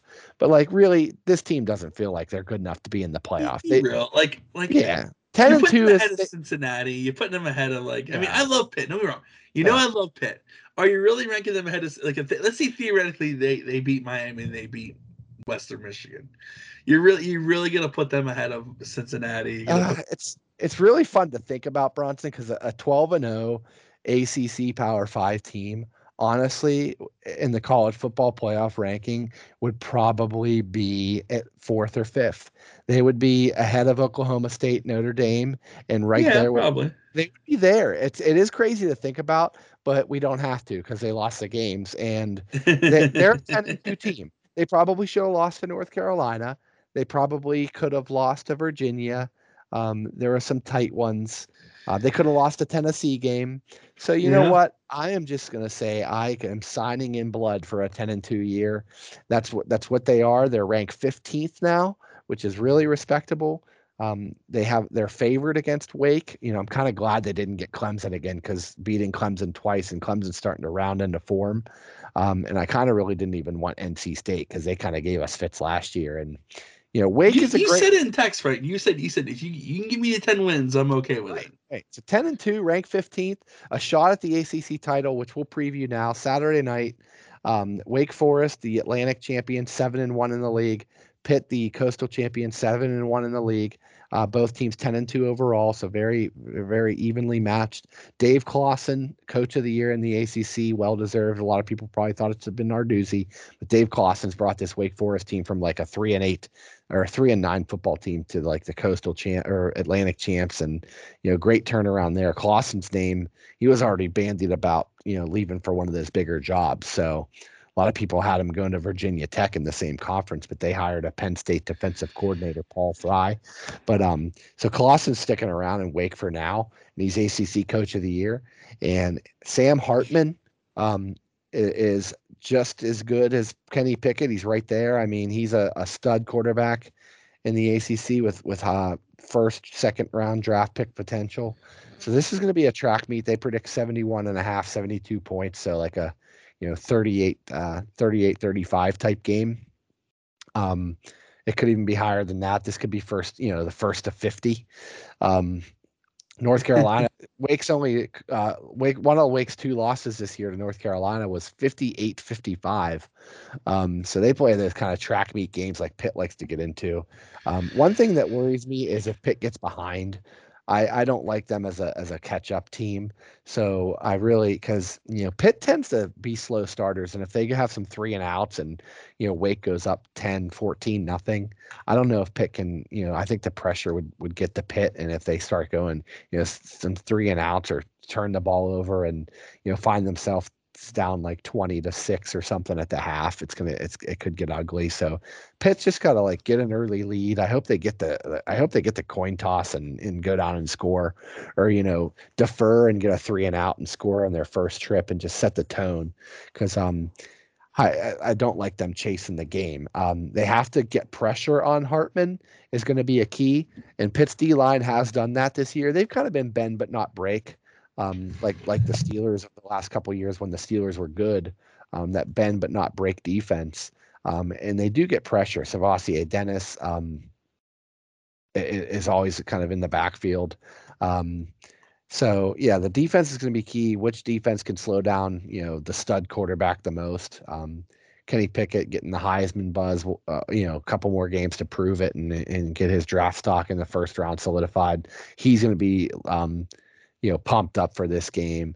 You know, it's not like you're going in to play juggernaut Clemson like in 2016 when they kind of you know lucked into that coastal title. Um, eh, you know, they were a seven and six team, um, but got the coastal title seven and five. They they went into that game seven and five. Clemson blew blew their blew them out of the water 42-10. Um, Pickett was awful in that game. I think uh, only completed eight passes for like 50 yards. Um, so he remembers that game. He doesn't want another poor showing uh, under the big stage.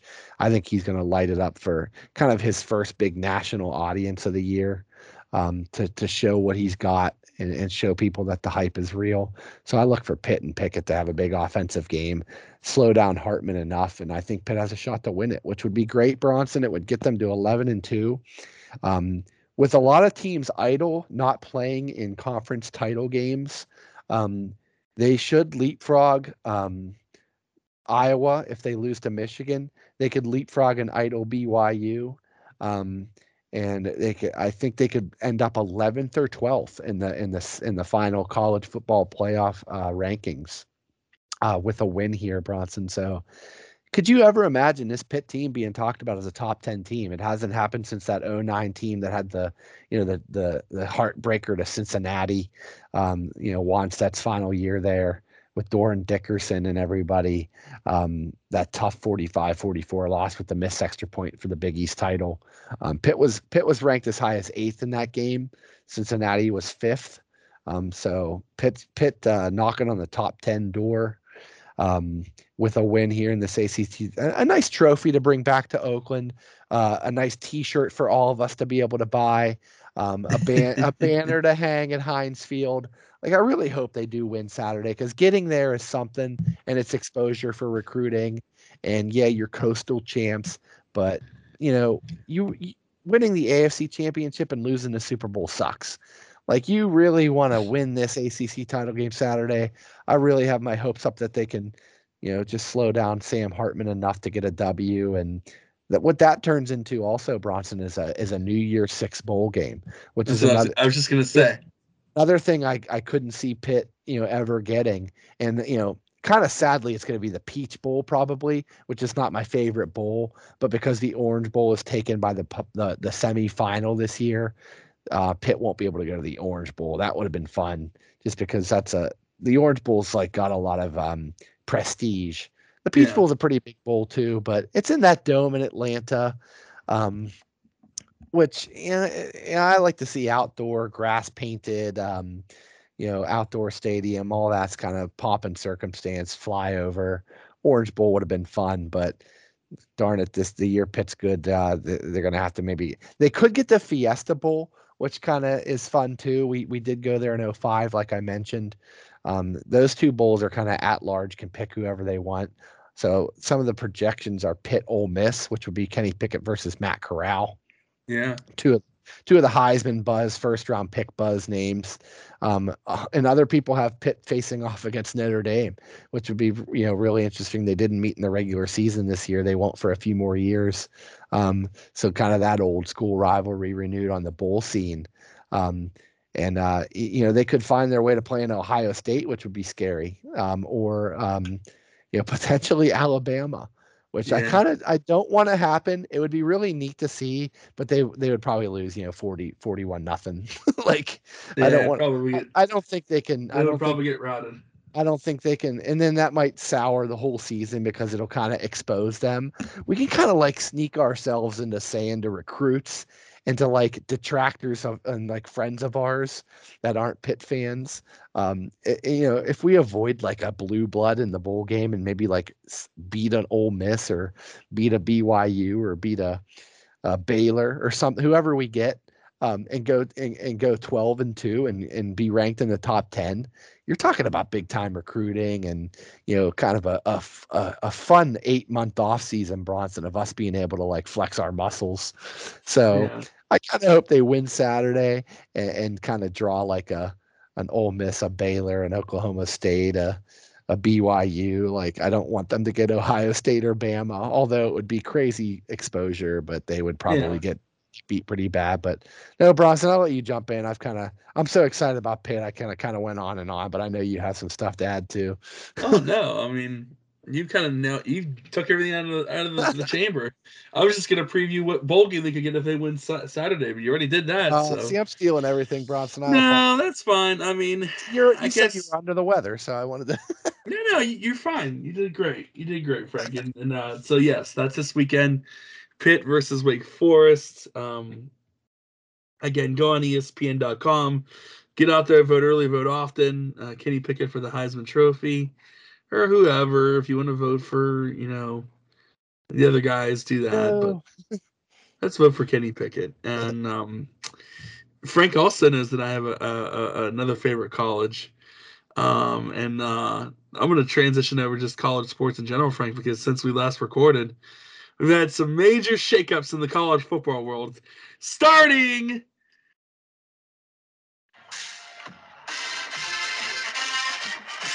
With my Trojans. The rumor all year had been who are they going to get? Was Urban Meyer going to leave the Jags and go to the Southern Cal? Would they go? Would they go? Uh, Eric sleeping with Bieniemy. Uh, would, would Mike Tomlin be the dark horse candidate? Um, they did not go to the pros. They they went to an unlikely source. They went to a team about to go to the SEC. A lot of people say he's going to USC because he's scared of the SEC, Frank. and that is a guy who the NFL had been sniffing for the last couple years. And that would be Lincoln Riley, Frank, is the new head coach of the University of Southern California. Big time get. I texted you right away because I was excited about it. They are, I'm kind of making them my B team, and I almost went to them as a free agent after that Western Michigan loss. I said I was looking for a new team, and USC might be it. I'm excited by the Riley hiring. He's a big time college name. Um, USC needs a reboot. They need to get back in there. So yeah, that that when that news broke, I was shocked because he had been saying, "I'm not leaving for LSU. I'm not leaving for LSU." Well, that was kind of his out because he said, "I didn't say USC." yeah, he's uh, he did not leave for LSU. Stay, right. hold on to that point. Yeah, because we didn't know who was going to go to the USC job. I know my buddy Shane.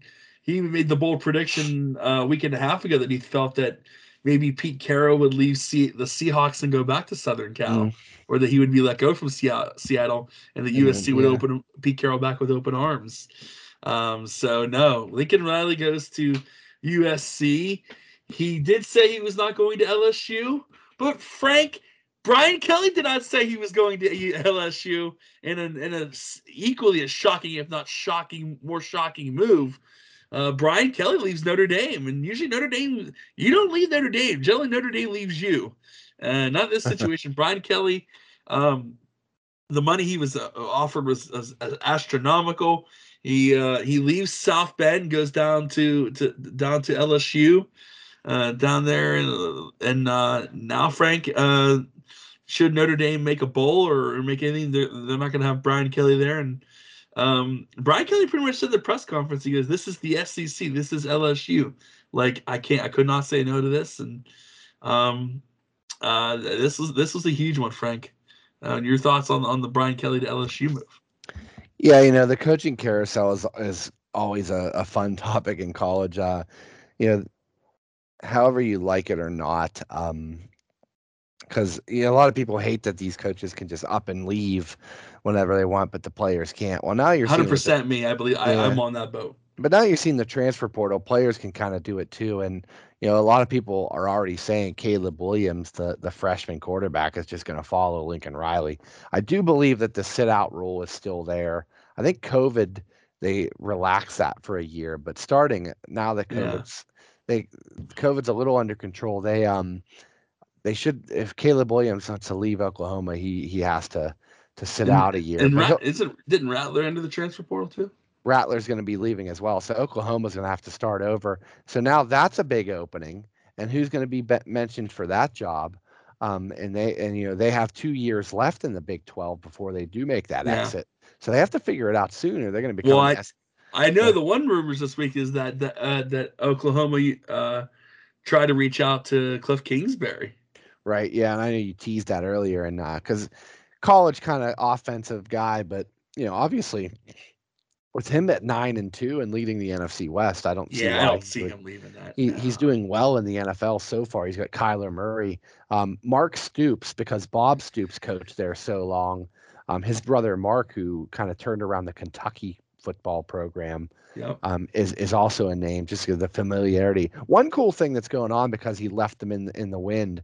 Uh, Bob Stoops is going to step in and coach the bowl game um, which is kind of cool. Oh, really? Co- yeah, he's going to come.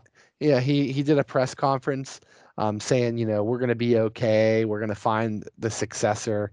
Um, he kind of kind of badmouthed Lincoln Riley without badmouthing him, um, yeah. but because um, that's the guy that he set up to be his replacement. Um, yeah. he was his assistant, but he he's actually going to coach the bowl game out of retirement, which is neat. Um, so he du- dusted off. He's kind of been an analyst and kind of just been doing his own thing. But um, Bob Stoops is going to be the interim coach for a bowl game. A lot of people are maybe like, maybe he'll come out of retirement and stay, but I don't think he wants to. I think he wants to help the search committee and be you know heavily involved. Um, and they're going to attract a big name from like maybe a you know, like Luke Fickell from Cincinnati. He's going to get Notre Dame talk. Yeah. He's going to get he's going to get Oklahoma talk now because he was getting USC and LSU talk. So it's now shifted from LSU and Oklahoma or LSU and uh, USC to Oklahoma and Notre Dame. So since those coaches were plucked for those two jobs, it leaves a void of two other, you know, two big. Well, out- Notre Dame hired. They just hired the, the assistant. Okay, I saw that was rumored, so that's official. Freeman, uh, Marcus Freeman, I believe his name is Yeah. the, the D coordinator. So good for him. Notre, Da- Dame hiring from within. Yeah. Um, they they're giving him a shot. Um, but Oklahoma's going to be the the one big one. And uh, Virginia announced today, you know, after losing the Coastal to Pitt, Bronco Mendenhall out after uh, just a, a couple years there. So what I anticipate is uh, the head coach at BYU, who had a 10 win season, ranked near the top 10. Um, if if he gets if he moves on to a bigger job, Bronco Mendenhall might just slide right back into BYU where he left for Virginia. So Yeah. you kind of see guys go back to old stops again. Um, you've seen that happen in the past. Uh, so Lane Kiffin at Ole Miss um, is always a guy. You know, he, it didn't work in Tennessee. It didn't work at USC. Um, went back to be a Saban assistant. Got a head job at uh, Florida Atlantic The Um, FAU. And then turn that into Ole Miss and an SEC Power Five job again. Does he go higher? And does he does Oklahoma think about Lane Kiffin? Um, so there's names out there. There's guys that have taken a seat. You know, Urban Meyer was mentioned for Notre Dame, but uh, you know he squashed that pretty quick. Um, and obviously they hired the assistant, but um, no Bronson. Uh, yeah, you actually. It, that my final thought was going to be coaching carousel. So you kind of you paid me back for stealing most of Pitt when when I said I I had I, I my final thought was going to be Major League Baseball lockout, but I kind of slid that in with uh, free agency. I was like, I'll do and I'll do college football coaching carousel as my final thought, but that's kind of what this is now. I'm kind of going on, on my my opinions on it. So, um, yeah, if you want to, I don't know if you had anything more about USC and Riley, but if No, uh, I'm excited about Lincoln Riley. I, you know, for one, for once, I mean, since Pete Carroll left for Seattle, I mean, he knew that the sanctions were coming down too. I mean, I think the next step for him was always the NFL to try to to try to you know he had that bad taste from his experience with the, the Jets and the Patriots, but I mean, I think that was always the end game for him to kind of right that wrong with the National Football League. But don't get it twisted. Him leaving USC when he did was also to avoid the sanctions that were coming down on the guy that was going to take over mhm. and that ultimately uh, ended up falling on uh, who was that? What was what? Um, well, Sarkisian first, right? Or no, Yeah. he was. You know, uh, was it Sarkisian or was it Kiffin then Sarkisian? then they had. Clay Helton for a yeah, while. Like he's the la- the last Sarkisian. You know, um, uh, uh, Kiffin and then Clay Helton. Yeah, it Mhm. was. I mean, I wish they. I wish they would have never let Orgeron go. And I would have loved to have Coach O there, but I, I I see it, I understand. But uh glad that Lincoln Riley's there. Oh my gosh. I mean, I didn't think that was even a possibility. Oh, I have a I I just uh, to go to my final thoughts now. It's going to be brief, but um, I have one, and it's the announcement that the ACC network is coming to Comcast. Oh yeah, it's, it's you, something that yeah, Frank wrote that on the uh, the pit the pit Right. fan uh, Facebook page. right. Yes. So I, I, I honestly, Armstrong got it this year, which you know, yes. and my parents live in Elwood where Bronson lives, and don't tell anybody, but um, I was able to log in through her Armstrong and get some yeah. So, um, Frank was stealing was stealing cable. He's going to jail. so Next to um, OJ. OJ got in trouble for that. but I could only do that on my I could only do that on my small smart TV. So now Yeah. if I my cable in my on my big TV um in my living room having ACC network will be so nice now. And I was going to say for the basketball games as well, but they're in the tank and Capel might get fired. So that's a topic for another final. well, you were saying you were saying long gone to the days of, of, of pitting and, and getting your, your your hopes up only to even have them blown up. I was about to chime in and say don't don't forget Frank, we just started pit basketball. well, and I and I said the program was back after beating Duke last year, so Oh, yeah, but no, true. yeah, ACC Network. Congrats on finally getting the the handshake done. Um, they said within 90 days it should be added to my lineup, so that's kind of awesome. There you go. Frank's gonna get the ACC network. I've had it since so- the beginning of the year. I found it by accident, and I'm happy I did. So I watched that. I watched that uh, Packer and Durham morning show once in a while too. Yeah. They're funny. Um, but no, the ACC Yeah. network. If I do, if I do miss a pit game because of work or whatever, they generally during the week show the replays of the games. So then I'll eventually get to watch it. So, but no, Frank, I'm happy for you. I know you of all people. Mm-hmm. I've been calling really- for it. I've been I've been really ripping them on on social media. I would even like uh mention like at Comcast and like throw shade at them and say like, why do you not have ACC network? So I'm I'm glad it's finally happened. Um, that's like kind of Frank's final thought, huh? hmm You don't have another one? I'm, I, No, it's all you now. I know Bronson Oh wants to talk some racing. jeez, yeah, man. Um, so I, I I'm gonna go a different. I'm gonna go a little. I always like to do the little the little nitpicks here. Um, so my first one, Frank, is with the local. Uh, well, I guess the not local because it affects us locally, but um, it's with the um dirt racing here, sprint sprint car racing. Frank, there's two uh big governing bodies in in uh, sprint car racing. Well, three, I guess. But in order, I would say the number one one, of course, Frank, is the World of Outlaws. That's probably the one you know the most. Um, the second one is the All Star Circuit of Champions, which uh, about like five or six years ago was purchased by Tony Stewart. So Tony Stewart runs that, and then the third one's the Lucas Oil uh, uh, Sprint Car Series. Since I've ever been known as a kid, Frank, or if I've ever known life, the World of Outlaws has always gone to at least Lernerville every year. Uh, that is until this year. The World of Outlaws uh, Sprint Car Series, as of right now, as of I, I speak on this podcast episode, uh, will not be Lernerville. Um, and nobody in the World of Outlaws will comment on it, nobody from Lernerville has commented on it. But um, uh, uh, apparently, there may have been some hurt feelings last year. I guess the Lernerville announced that um, for their late model series, the, the Firecracker, that's a huge event at Lernerville, Frank, for uh, late model cars. Now they took that away from the World of Outlaws and gave it to the Lucas Oil series. Uh, and that's the number two series, the late model. So apparently there were some hurt feelings there. There's apparently rumors that maybe um, Lernerville wanted more of the streaming pie, the dirt vision. That's how you stream uh, dirt racing if you can't make it there. They wanted a bigger uh, piece of the pie or uh, conflicts with where the where the revenue was going to go. So Lernerville will not have the World of Outlaws uh, this year, the Sprint Car Series, um, and so and it was also backed up with the fact that uh, Sharon um, Speedway got an extra date after returning there for the first time last year in 17 seasons. So from two years ago when Sharon didn't have a single World of Outlaw race, they now go into next year having two. One of them being a date where Lernerville would have had. Um, so because of that, uh, one of the biggest races of the year, Frank, is in Lernerville. The world that the World of Outlaws usually hosts. It's called the Don Martin Memorial Silver Cup. They're still going to have that race, except now it's going to be sanctioned by the Tony Stewart All Star Circuit of Champions. Um, it'll still be a big event, Frank. It'll still pull some fans, but um, it's going to be sad to not see World of Outlaws racing in Lernerville. Uh, I've gone to Lernerville since I was a kid, and uh, I didn't go quite as much during the high school years, but I still always kept a, an ear to the ground in dirt racing, and uh, it's a huge hit for dirt racing fans. Um, uh, I don't know if there's some hurt egos or, or hurt, or, you know, some hurt feelings, but maybe if we're not going to have a race there at Lernerville, um, get some guys in a room, you know, have some cookies and milk, figure it out. Let's get Lernerville back on the schedule. Even if we can try to fix it in this year, if not next year. But um, there'll still be a good summer schedule of dirt racing, but it's depressing to not see the, the sprint cars of, of the World of Outlaws go to Lernerville. I hope that gets fixed, Frank. If definitely not um, this upcoming year, then the year after that.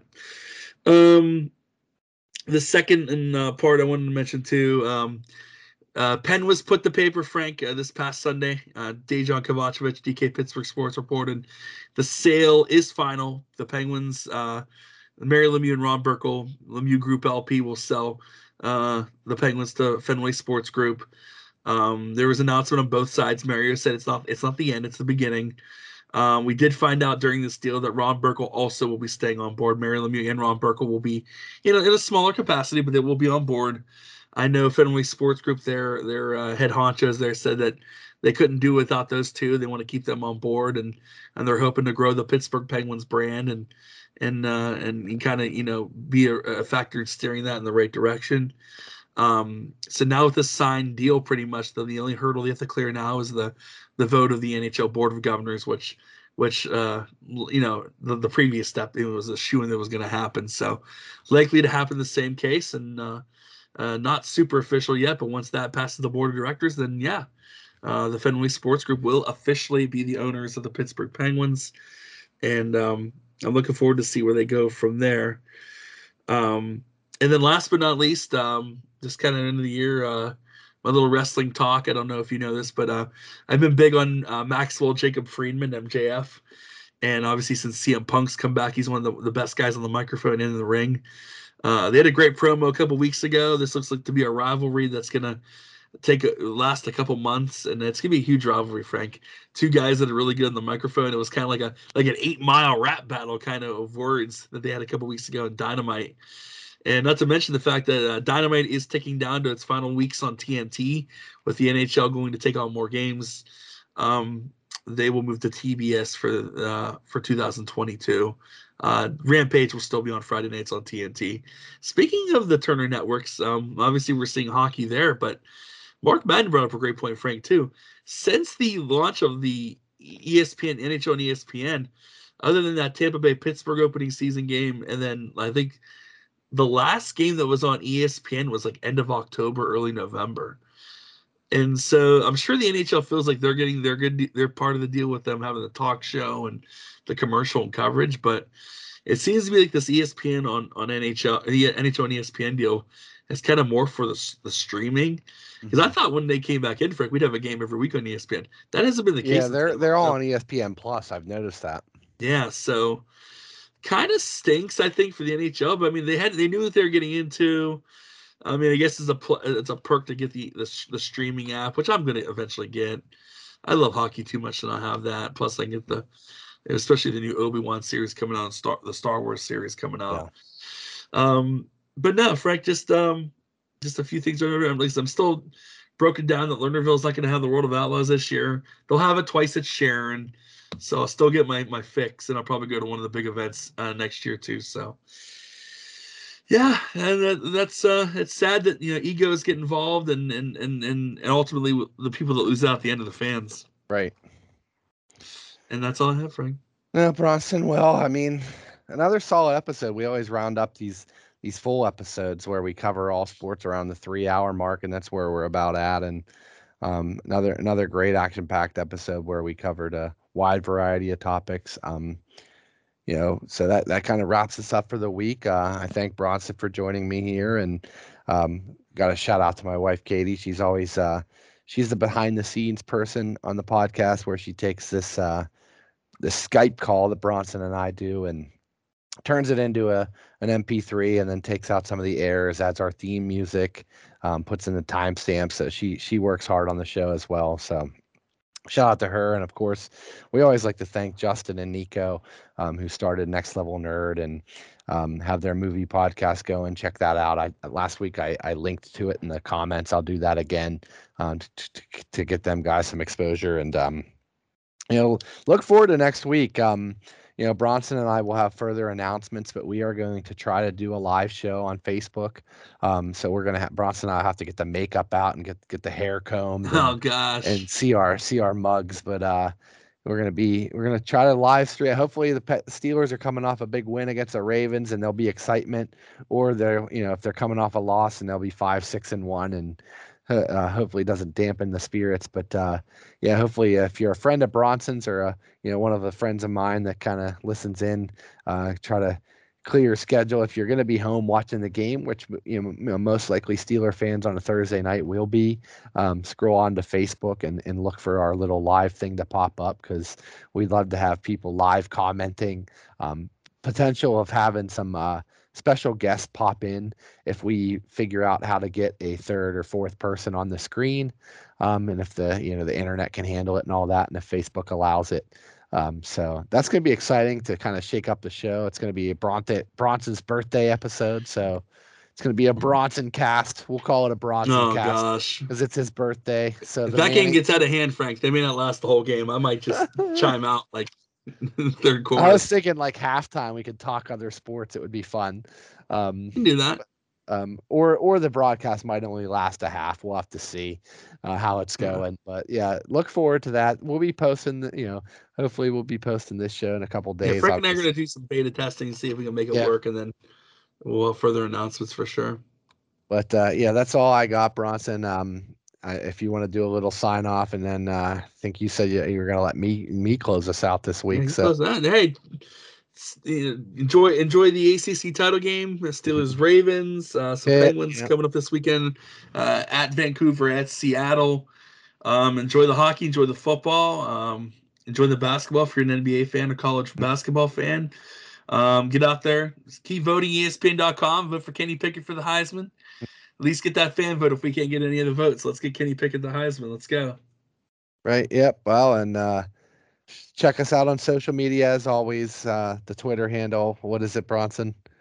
It is at NLN Sportscast. And, and then of course we're on facebook.com slash next level nerd and then bronson and i also you know post the the show on our page so please comment join the debate um, tell us tell me and bronson if you disagree with us we love the discussion um, you know we love when matt clark and our other friends get involved uh, and barnesy and everybody in, in the comments so so we, we we welcome that and uh, you know hit the like button hit the share button we want to get us out there I, Bronson, I don't know if you got my email, but Anchor did a, you know, our, our hosting site.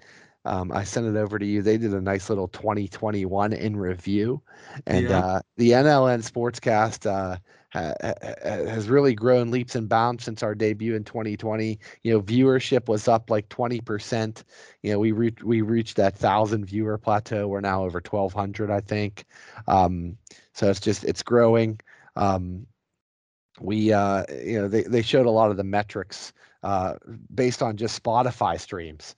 So uh, we're out there on apple podcasts and google podcasts as well. And soon to be possibly youtube. That was another thing that we're kicking around too as well archiving some of our old episodes on youtube. So a lot of stuff down the pike. We're getting excited here as we get close to wrapping up season four.